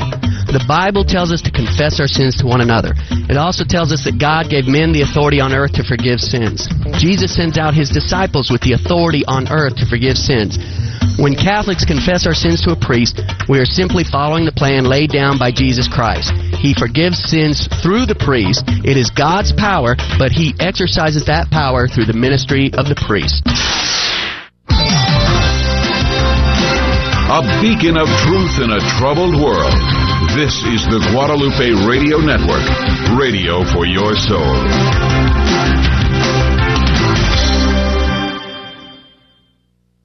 Welcome to another round of fear and trembling. the Catholic Trivia Game Show that helps you work out your salvation by the seat of your pants. It's a 50-50 chance and prizes are involved. Avoid the weeping and gnashing of teeth. Call now to take your shot.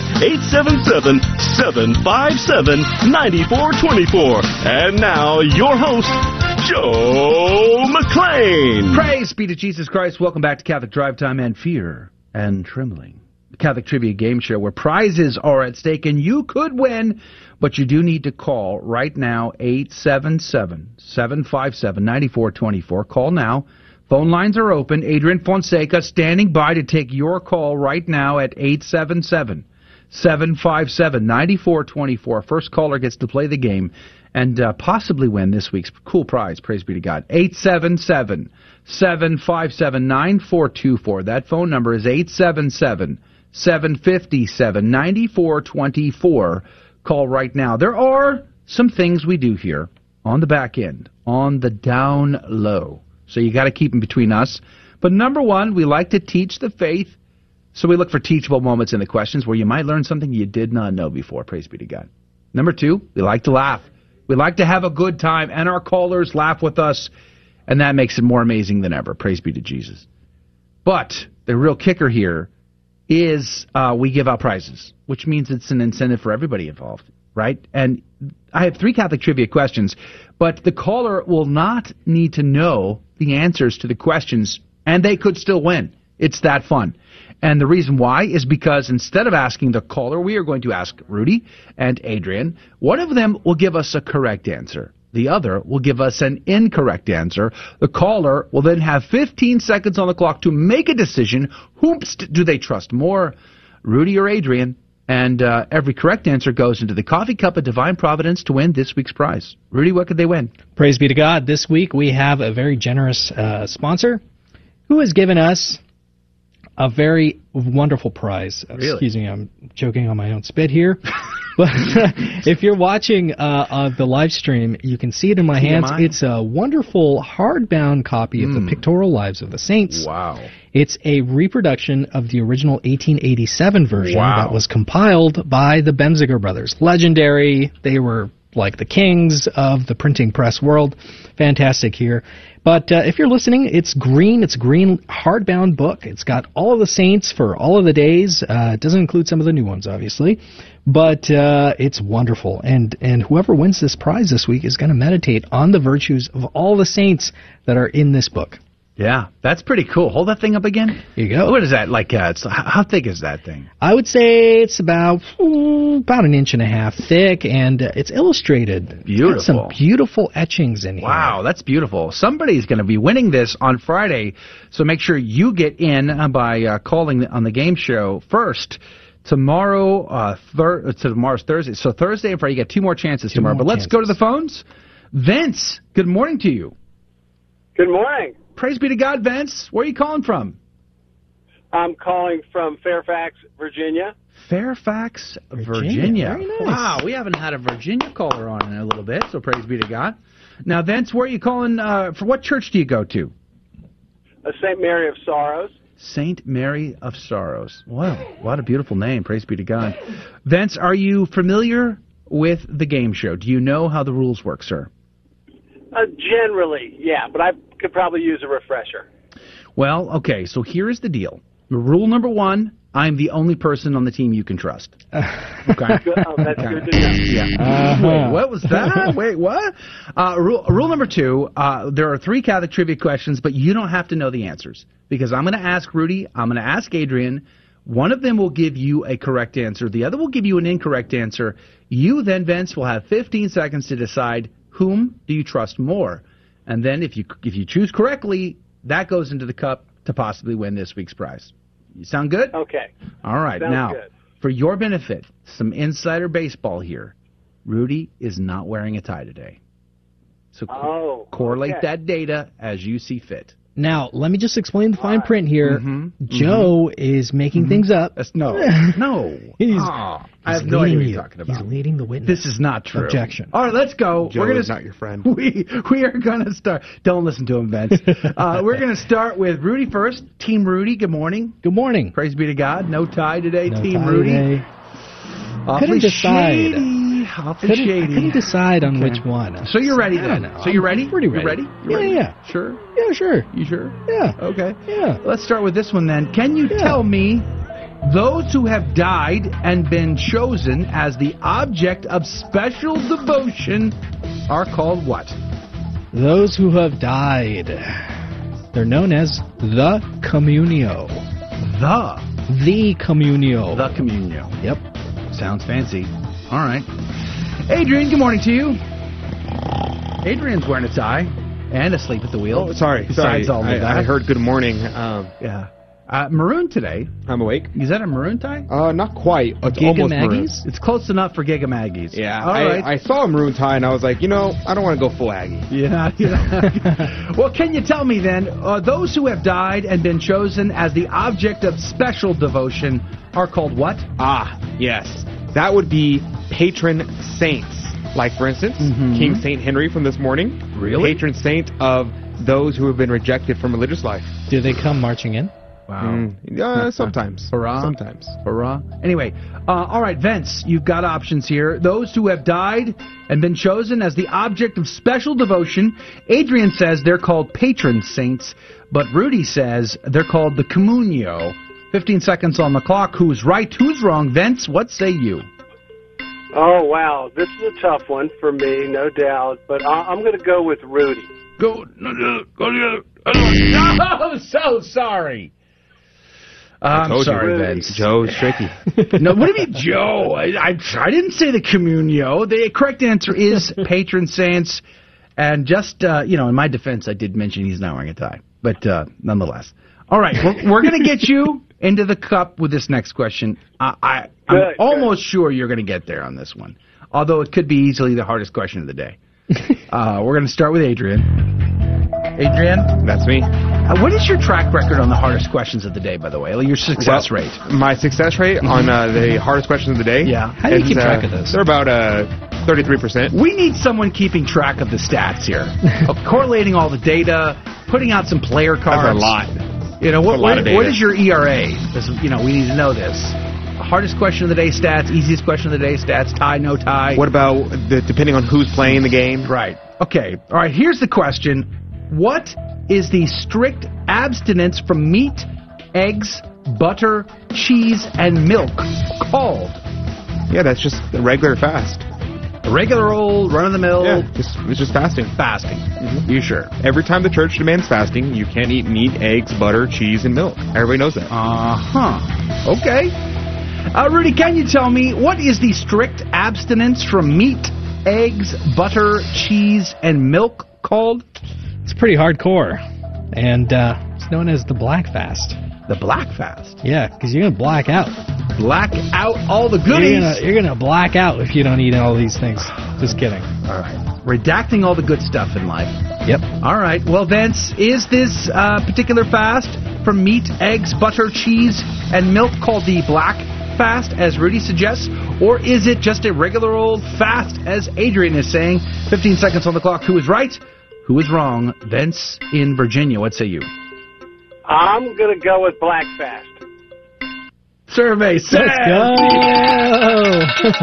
Very confident. Praise be to God. Yeah, you're in. You're in. You can win now, Vince. Praise be to God. Congratulations. You are correct. It is not no Despite run Joe's of the mill. trickiness, you got it. no run of the mill fast. It is the black fast. And when do we do black fast, Adrian? Uh, never. You're not. Basically you're never, never. required to do a black fast anymore. But uh, you can do it whenever you want. Uh, notice they don't let us uh, fast from vegetables. Uh, I fast from vegetables every day. Every day? Every day. Every day. That's, it's a great penance. All right. Third question. You're definitely going to get this one right, Vince. This is the hardest question. Just put ever his had, name in the cup. I don't even think we should ask him. It's just it's such a gimme. This is the hardest question Ever? ever. I don't know. Up to this date. Rudy, can you tell yeah, me? yeah, Rudy, yeah. Rudy, can you tell me? Get to the point, Joe. Come on. I'm working on it. Can you tell me? Is patience Ah, is patience one of the fruits of the Holy Spirit? yes. Uh, can you can you slow that down and give Yes. it to me slower? Yes. Okay. I wonder what. Uh, I don't have time for this. I wonder what Adrian's going to say. College you is. Adrian, So many different options. Adrian, can you tell me, is patience one of the fruits of the Holy Spirit? Well, I have to think about that for a second. Just give me a uh, minute. Just give me a minute. Can you ponder this? I got to think about it. Chew I gotta, on it, I'm, I'm discern it. processing. Do we have a car I'm horn button? processing Like, this the light idea. just turned green. And you know, I'm gonna say, I'm gonna say, as someone who has been confirmed and has received these great gifts and fruits of the Holy Ghost, Mm-hmm. Yeah. I would actually argue that I actually do not have those out- gifts, running out time. which are patience. So I'm gonna say no. Your answer is no? My answer is no. okay. Okay. Vince, is patience a fruit of the Holy Spirit? Adrian says no. Rudy says yes. 15 seconds on the clock. Who is right? Who is wrong? And you got to hurry now, Vince. I'm going to go with Rudy. Yes. So wise. Wow. It's an all Rudy game today. Nope. he chose you three times. He was Oh. just wrong once. Oh, Well, he was not wearing a tie, so I Not wearing a tie. Correlate that data as you I see fit. appreciate your support there, Vince. Vince, congratulations. You, you got it. You're in Thank for you. two. Wonderful. Patience is, in fact, a fruit of the Holy Spirit. But when I become Pope, I may vote that out. I don't know. I'm thinking about it. But Vince, God bless you. God love you. Have a great so much. day. Thanks for laughing with us You and having too. a good time. Wonderful. Thanks for having me. Praise be to God. We're going to put Vince on hold. That's going to do it for the radio side of our show. If you would like to conversate directly with us, that's what we do in the after show, where you get to drive the conversation on uh, the live video feeds, which are all linked up on our website, grnonline.com forward slash CDT. grnonline.com forward slash CDT. Go there, check it out. You can find the links to Facebook, YouTube, Twitter, Rumble, Odysee, wherever you like. Comment there. And we're going to talk about why the church does not baptize children when parents won't raise them in the faith. That and more is coming up next. We'll see you back here tomorrow morning. God bless you. God love you. Thank Thank you for joining us on your Catholic Drive Time, where it is our pleasure to keep you informed and inspired. Join us Monday through Friday at the same time, right here on your favorite Catholic radio station. Don't forget to connect with us. Just go to facebook.com forward slash Catholic Drive Time. Again, that's facebook.com forward slash Catholic Drive Time. Be sure to share more than just us today. Share Jesus with everyone you meet. Bye now, and God love you.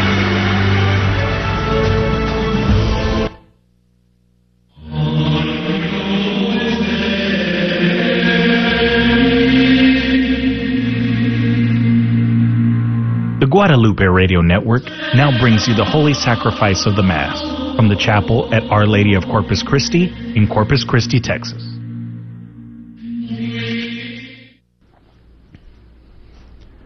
Welcome to the Holy Mass at Our Lady of Corpus Christi Chapel. Today we celebrate the memorial of Saint Henry. The intention for today's Mass is for all of our online viewers and for those joining us through Guadalupe Radio.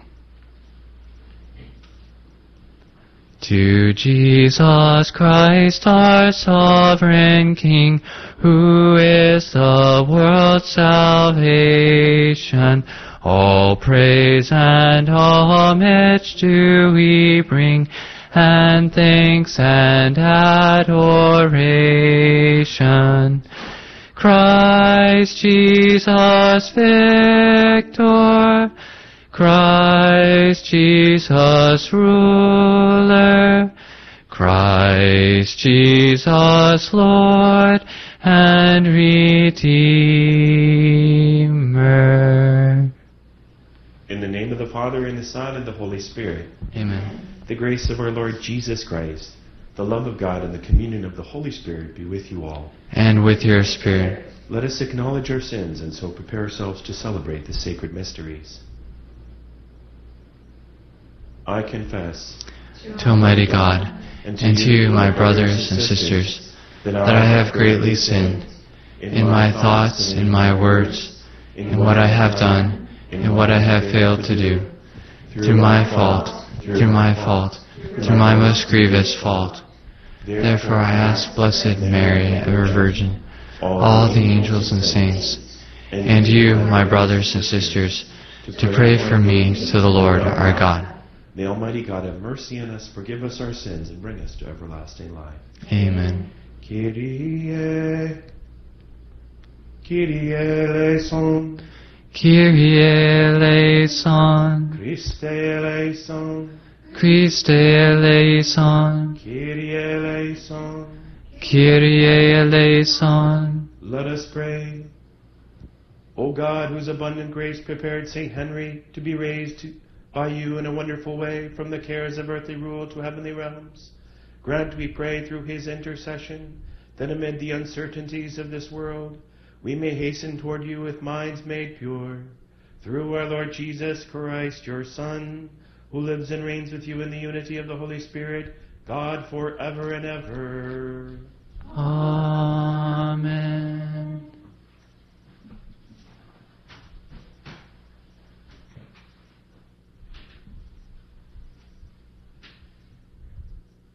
A reading from the book of the prophet Isaiah.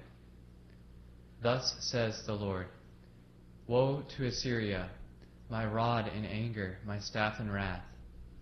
Against an impious nation I send him, and against a people under my wrath I order him, to seize plunder, carry off loot, and tread them down like the mud of the streets. But this is not what he intends, nor does he have this in mind.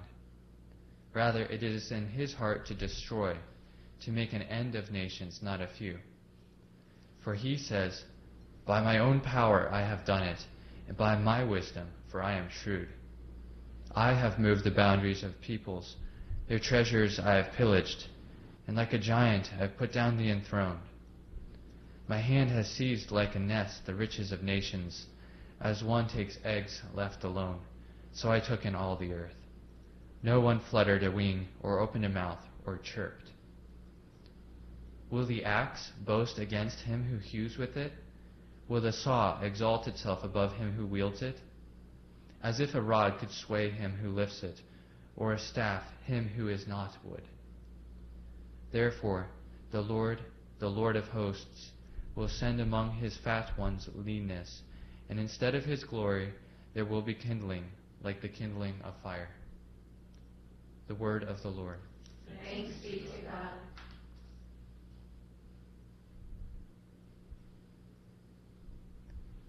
The Lord will not abandon his people. The Lord will not abandon his people. Your people, O Lord, they trample down. Your inheritance they afflict. Widow and stranger they slay. The fatherless they murder. The Lord will not abandon his people.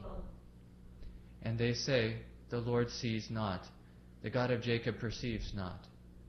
Understand, you senseless ones among the people, and you fools, when will you be wise?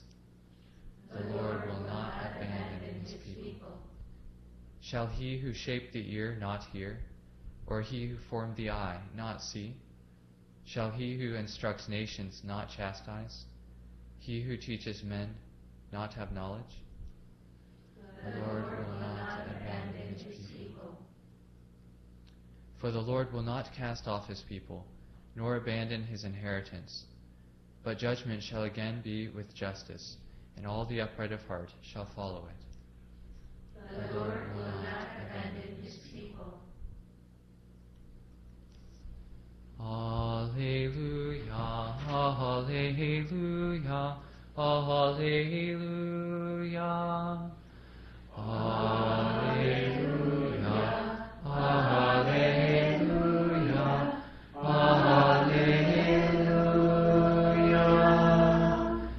Blessed are you, Father, Lord of heaven and earth.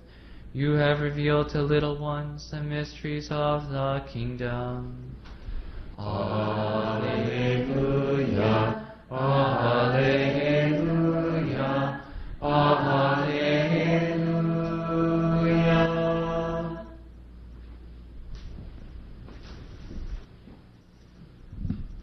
The Lord be with you. And with your spirit. A reading from the Holy Gospel according to Matthew. Glory to you, O Lord. At that time, Jesus exclaimed, I give praise to you, Father, Lord of heaven and earth. For although you have hidden these things from the wise and learned, you have revealed them to the childlike. Yes, Father, such has been your gracious will. All things have been handed over to me by my Father.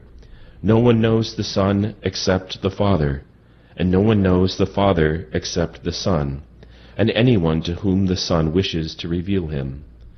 The Gospel of the Lord. Praise to you, Lord Jesus Christ.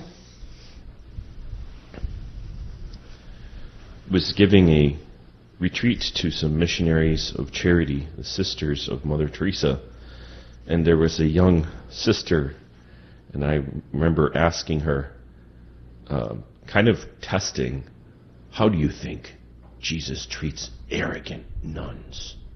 How does he how does he how does he look at them? And she looked like she was boxing. She was like, yeah, pop, suck him, you know, give him a give him a wallop. And I said, with consummate humility, with gentleness, with tenderness. That's what he responds with our arrogance. And the first reading is a sign of that, that even he uses the arrogance of nations to bring about his plan in history, because he is the Lord of history. He also uses our arrogance, even our sin, in bringing us to God. And the way that he does this is he allows us to see how merciful he is to us in the midst of our folly. And by his patience and by his compassion, he shows us how to act towards others, even when they're arrogant, when they're not childlike, when they're not meek and gentle and patient, and like the rest of like that we're supposed to be. And the other thing he shows us there is that even in the interior life, even in the call to holiness, even in the life of prayer, we need to get rid of all self sufficiency and all arrogance. The fundamental disposition of being in union with God is humility. In fact, St. Augustine famously said, What three things do you need for the, the spiritual life? Humility. Number two, humility. Number three, humility. Three different kinds of humility. And this is what, what it means to be childlike. The most excellent way of doing this, of really renouncing all self sufficiency, is consecration to Jesus through Mary. To do all things through, with, in, for, by Jesus Christ, by doing them through, with, in, for, by Mary. Because what consecration to Mary means is that at every action, every thought, every movement of your interior, you're saying, God alone knows how to do this. God alone knows how to pray, how, how to love, how to, uh, how to practice the life of virtue. And it's a, it's a deep renunciation of your own capacity, your own instrumentality. Because looking at the instrumentality of the Virgin Mary, you see that that was her fundamental disposition. To constantly worship God by prostrating herself before His Majesty in everything she does. And that's the fundamental disposition she teaches us. And one of the things she brings us to is worship of Jesus Christ in the most holy Eucharist. It was in the Eucharist that he said that the Father will draw all to the Son. The Father is the one who brings us to the Eucharist. Just like it says in, in this passage here, that the Father no one knows the Son except the Father, and no one knows the Father except the Son, and anyone to whom the Son wishes to reveal him. Even in Trinitarian communion, we have to have this renunciation of self sufficiency. Only God knows how to relate to God. And so we ask God in this Holy Mass for this disposition of the Blessed Mother, that we can prostrate ourselves for before God, before so she is Our Lady of the Most Holy Trinity, and she shows us that especially how to relate, how to have a personal relationship with the Father, a personal relationship with Jesus, our Eucharistic Lord and Savior, and a personal relationship with the Holy Spirit, our evangelizer and sanctifier. Let us bring our petitions to the Lord. We pray for the whole church that it may shine forth the resplendent holiness of Jesus Christ. For this we pray to the Lord. Lord, hear our prayer. We pray for our Holy Father, all bishops and priests, that they may lead the church with wisdom and courage. We pray to the Lord. Lord, hear our prayer. We pray for government leaders that they may not obstruct Jesus Christ. We pray for an end to abortion, same sex unions, gender confusion, and human trafficking. We pray to the Lord. Lord, hear our prayer. We pray for the sick, the suffering, the poor, that we respond to Jesus in his distressing disguise. For this we pray to the Lord. Lord, hear our prayer. We pray for all of our beloved dead that they may enter the Father's eternal glory. We pray to the Lord. Lord, hear our prayer. Eternal and blessed Father, we ask you to hear us for make these and all our petitions in the holy name of Jesus Christ and through the powerful intercession of our Mother Mary, as we pray. Hail Mary, full of grace, the Lord is with thee. Blessed art thou among women, and blessed is the fruit of thy womb, Jesus. Holy Mary, Mother of God, pray for us sinners, now and at the hour of our death. Amen.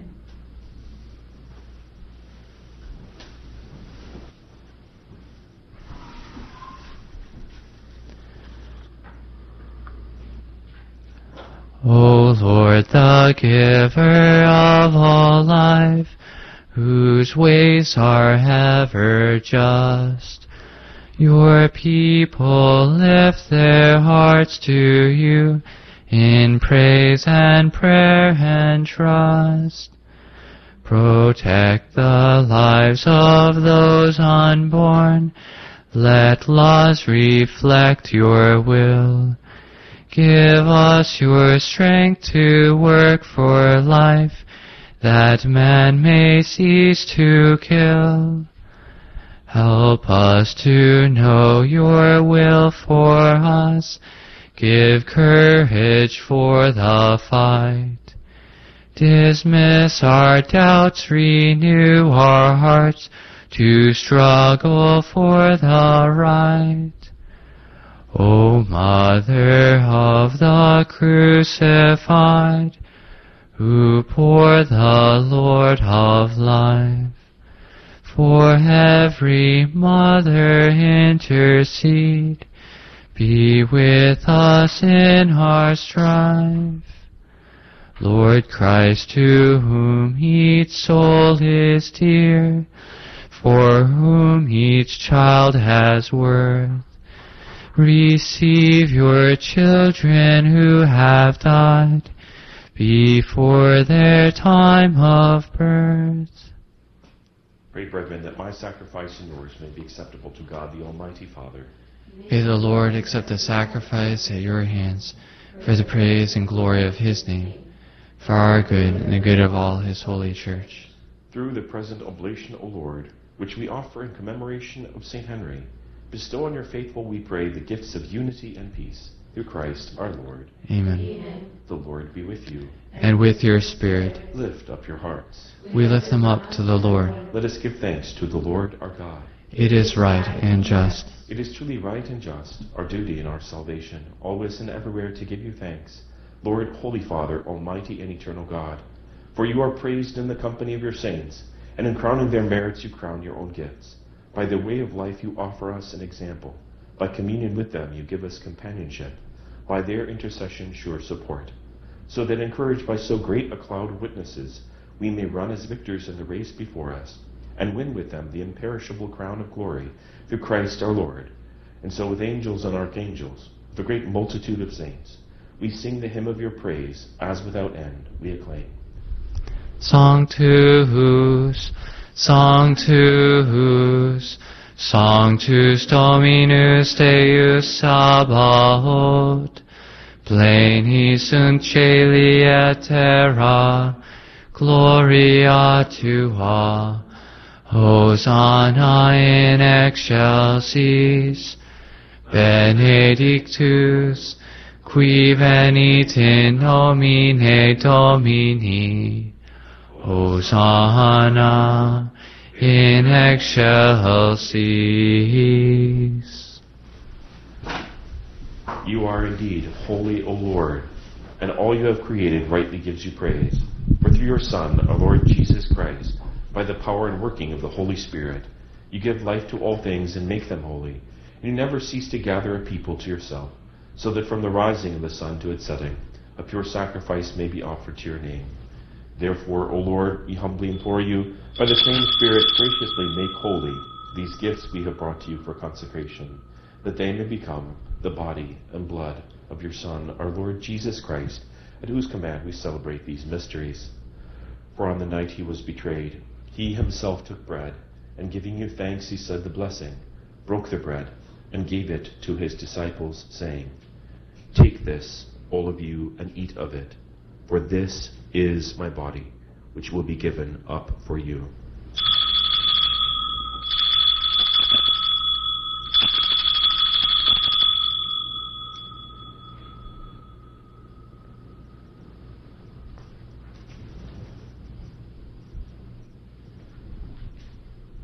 In a similar way, when supper was ended, he took the chalice, and giving you thanks, he said the blessing, and gave the chalice to his disciples, saying, Take this, all of you, and drink from it.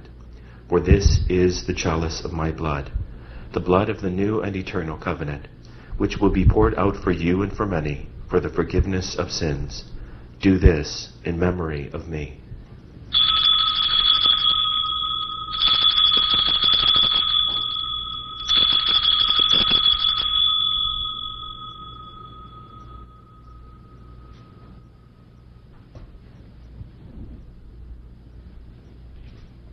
The mystery of faith. We Proclaim your death, O Lord, and profess your resurrection until you come again. Therefore, O Lord, as we celebrate the memorial of the saving passion of your Son, his wondrous resurrection and ascension into heaven, and as we look forward to his second coming, we offer you in thanksgiving this holy and living sacrifice. Look, we pray upon the oblation of your church, and recognizing the sacrificial victim by whose death you will to reconcile us to yourself.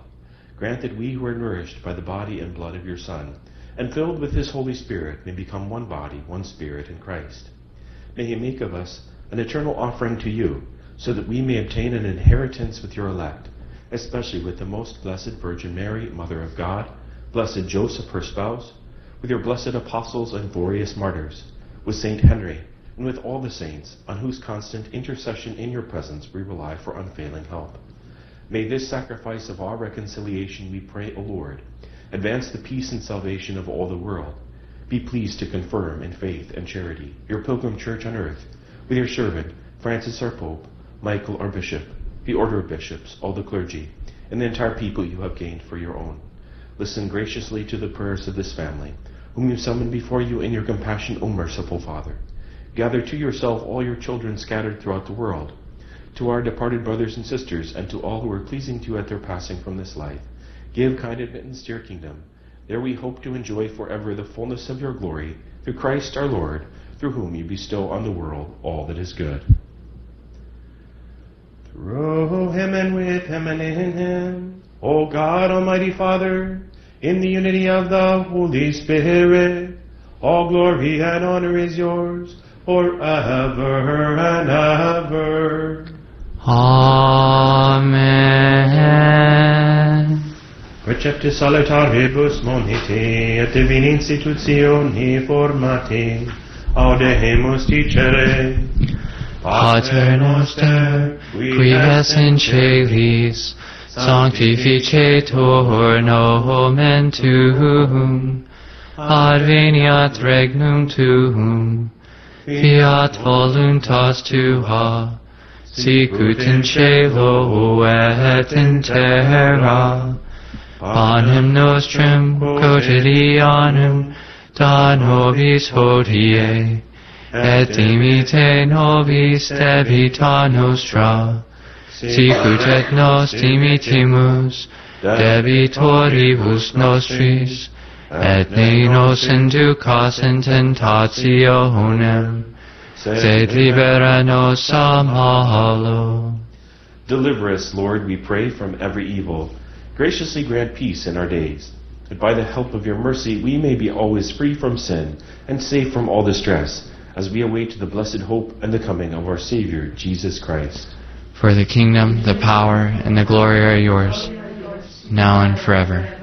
Lord Jesus Christ, who said to your apostles, Peace I leave you, my peace I give you, look not on our sins but on the faith of your church, and graciously grant her peace and unity in accordance with your will, who live and reign forever and ever. Amen. The peace of the Lord be with you always. And with your spirit. Agnus Dei. Qui tollis peccatam mundi, miserere nobis. Agnus Dei, qui tollis peccatam mundi, miserere nobis. Agnus Dei, qui tollis peccatam mundi, dona nobis pacem. Behold, the Lamb of God. Behold him who takes away the sins of the world. Blessed are those who are called to the supper of the Lamb. Lord, I am not worthy that you should enter under my roof, but only say the word, and my soul shall be healed.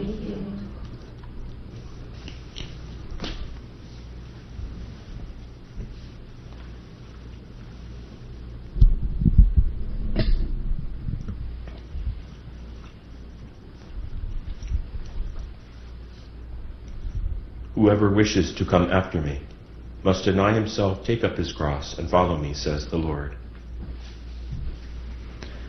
An act of spiritual communion. My Jesus, I believe that you are present in the most holy sacrament. I love you above all things, and I desire to receive you into my soul.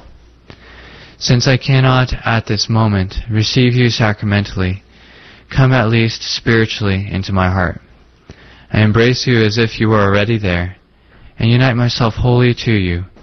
Never permit me to be separated from you. Amen.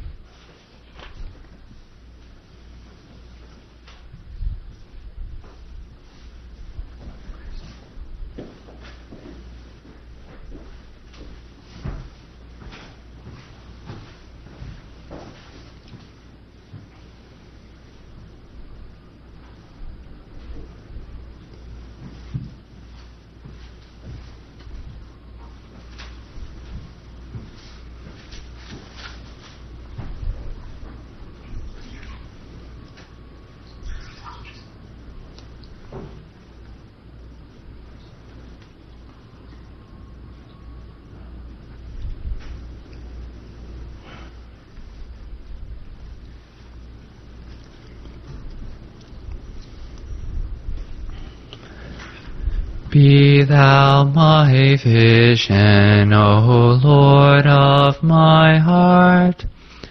All else be not to me, save that thou art. Thou my best thought by day or by night. Waking or sleeping, thy presence my light. Be thou my wisdom, and thou my true word. I ever with thee, and thou with me, Lord. Thou my great Father, thine own may I be. Thou in me dwelling, and I one with thee.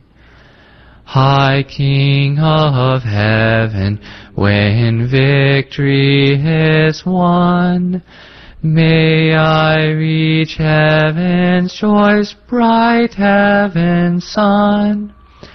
Heart of my heart, whatever befall, still be my vision, O ruler of all.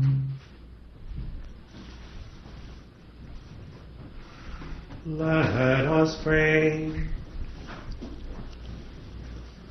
May the sacrament we have received, O Lord, in commemoration of Saint Henry, sanctify our minds and hearts, that we may merit to be made sharers in the divine nature, through Christ our Lord. Amen. The Lord be with you. And with your spirit. May Almighty God bless you, Father, the Son, and the Holy Spirit. Amen. Go in the peace of Christ. Thanks be to God. Our Lady of the Most Holy Trinity, Most Holy, Immaculate Virgin Mary, you are the Mother of God Himself. You are the Queen of all creation. You are the keeper of heaven's treasure. You are our help and protection. Grant us your intercession, and may your favor never fail us. Our Lady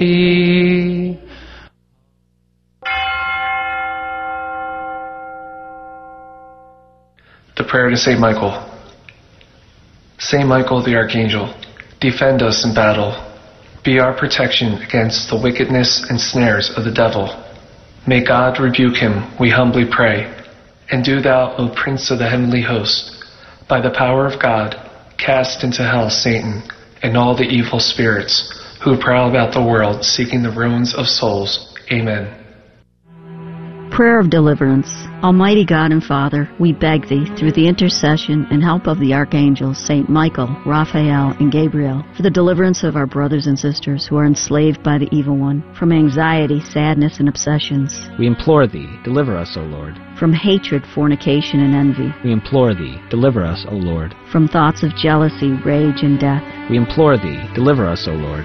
From every thought of suicide and abortion, We implore Thee, deliver us, O Lord. from every form of sinful sexuality, We implore Thee, deliver us, O Lord. from every division in our family and every harmful friendship, We implore Thee, deliver us, O Lord. from every sort of spell, malefice, witchcraft, and every form of the occult. We implore Thee, deliver us, O Lord. Thou who said, Peace I leave with you, my peace I give unto you, grant that through the intercession of the Virgin Mary we may be liberated from every demonic influence and enjoy thy peace always. In the name of Christ our Lord. Amen. Celebrating the culture of life. This is the Guadalupe Radio Network, radio for your soul.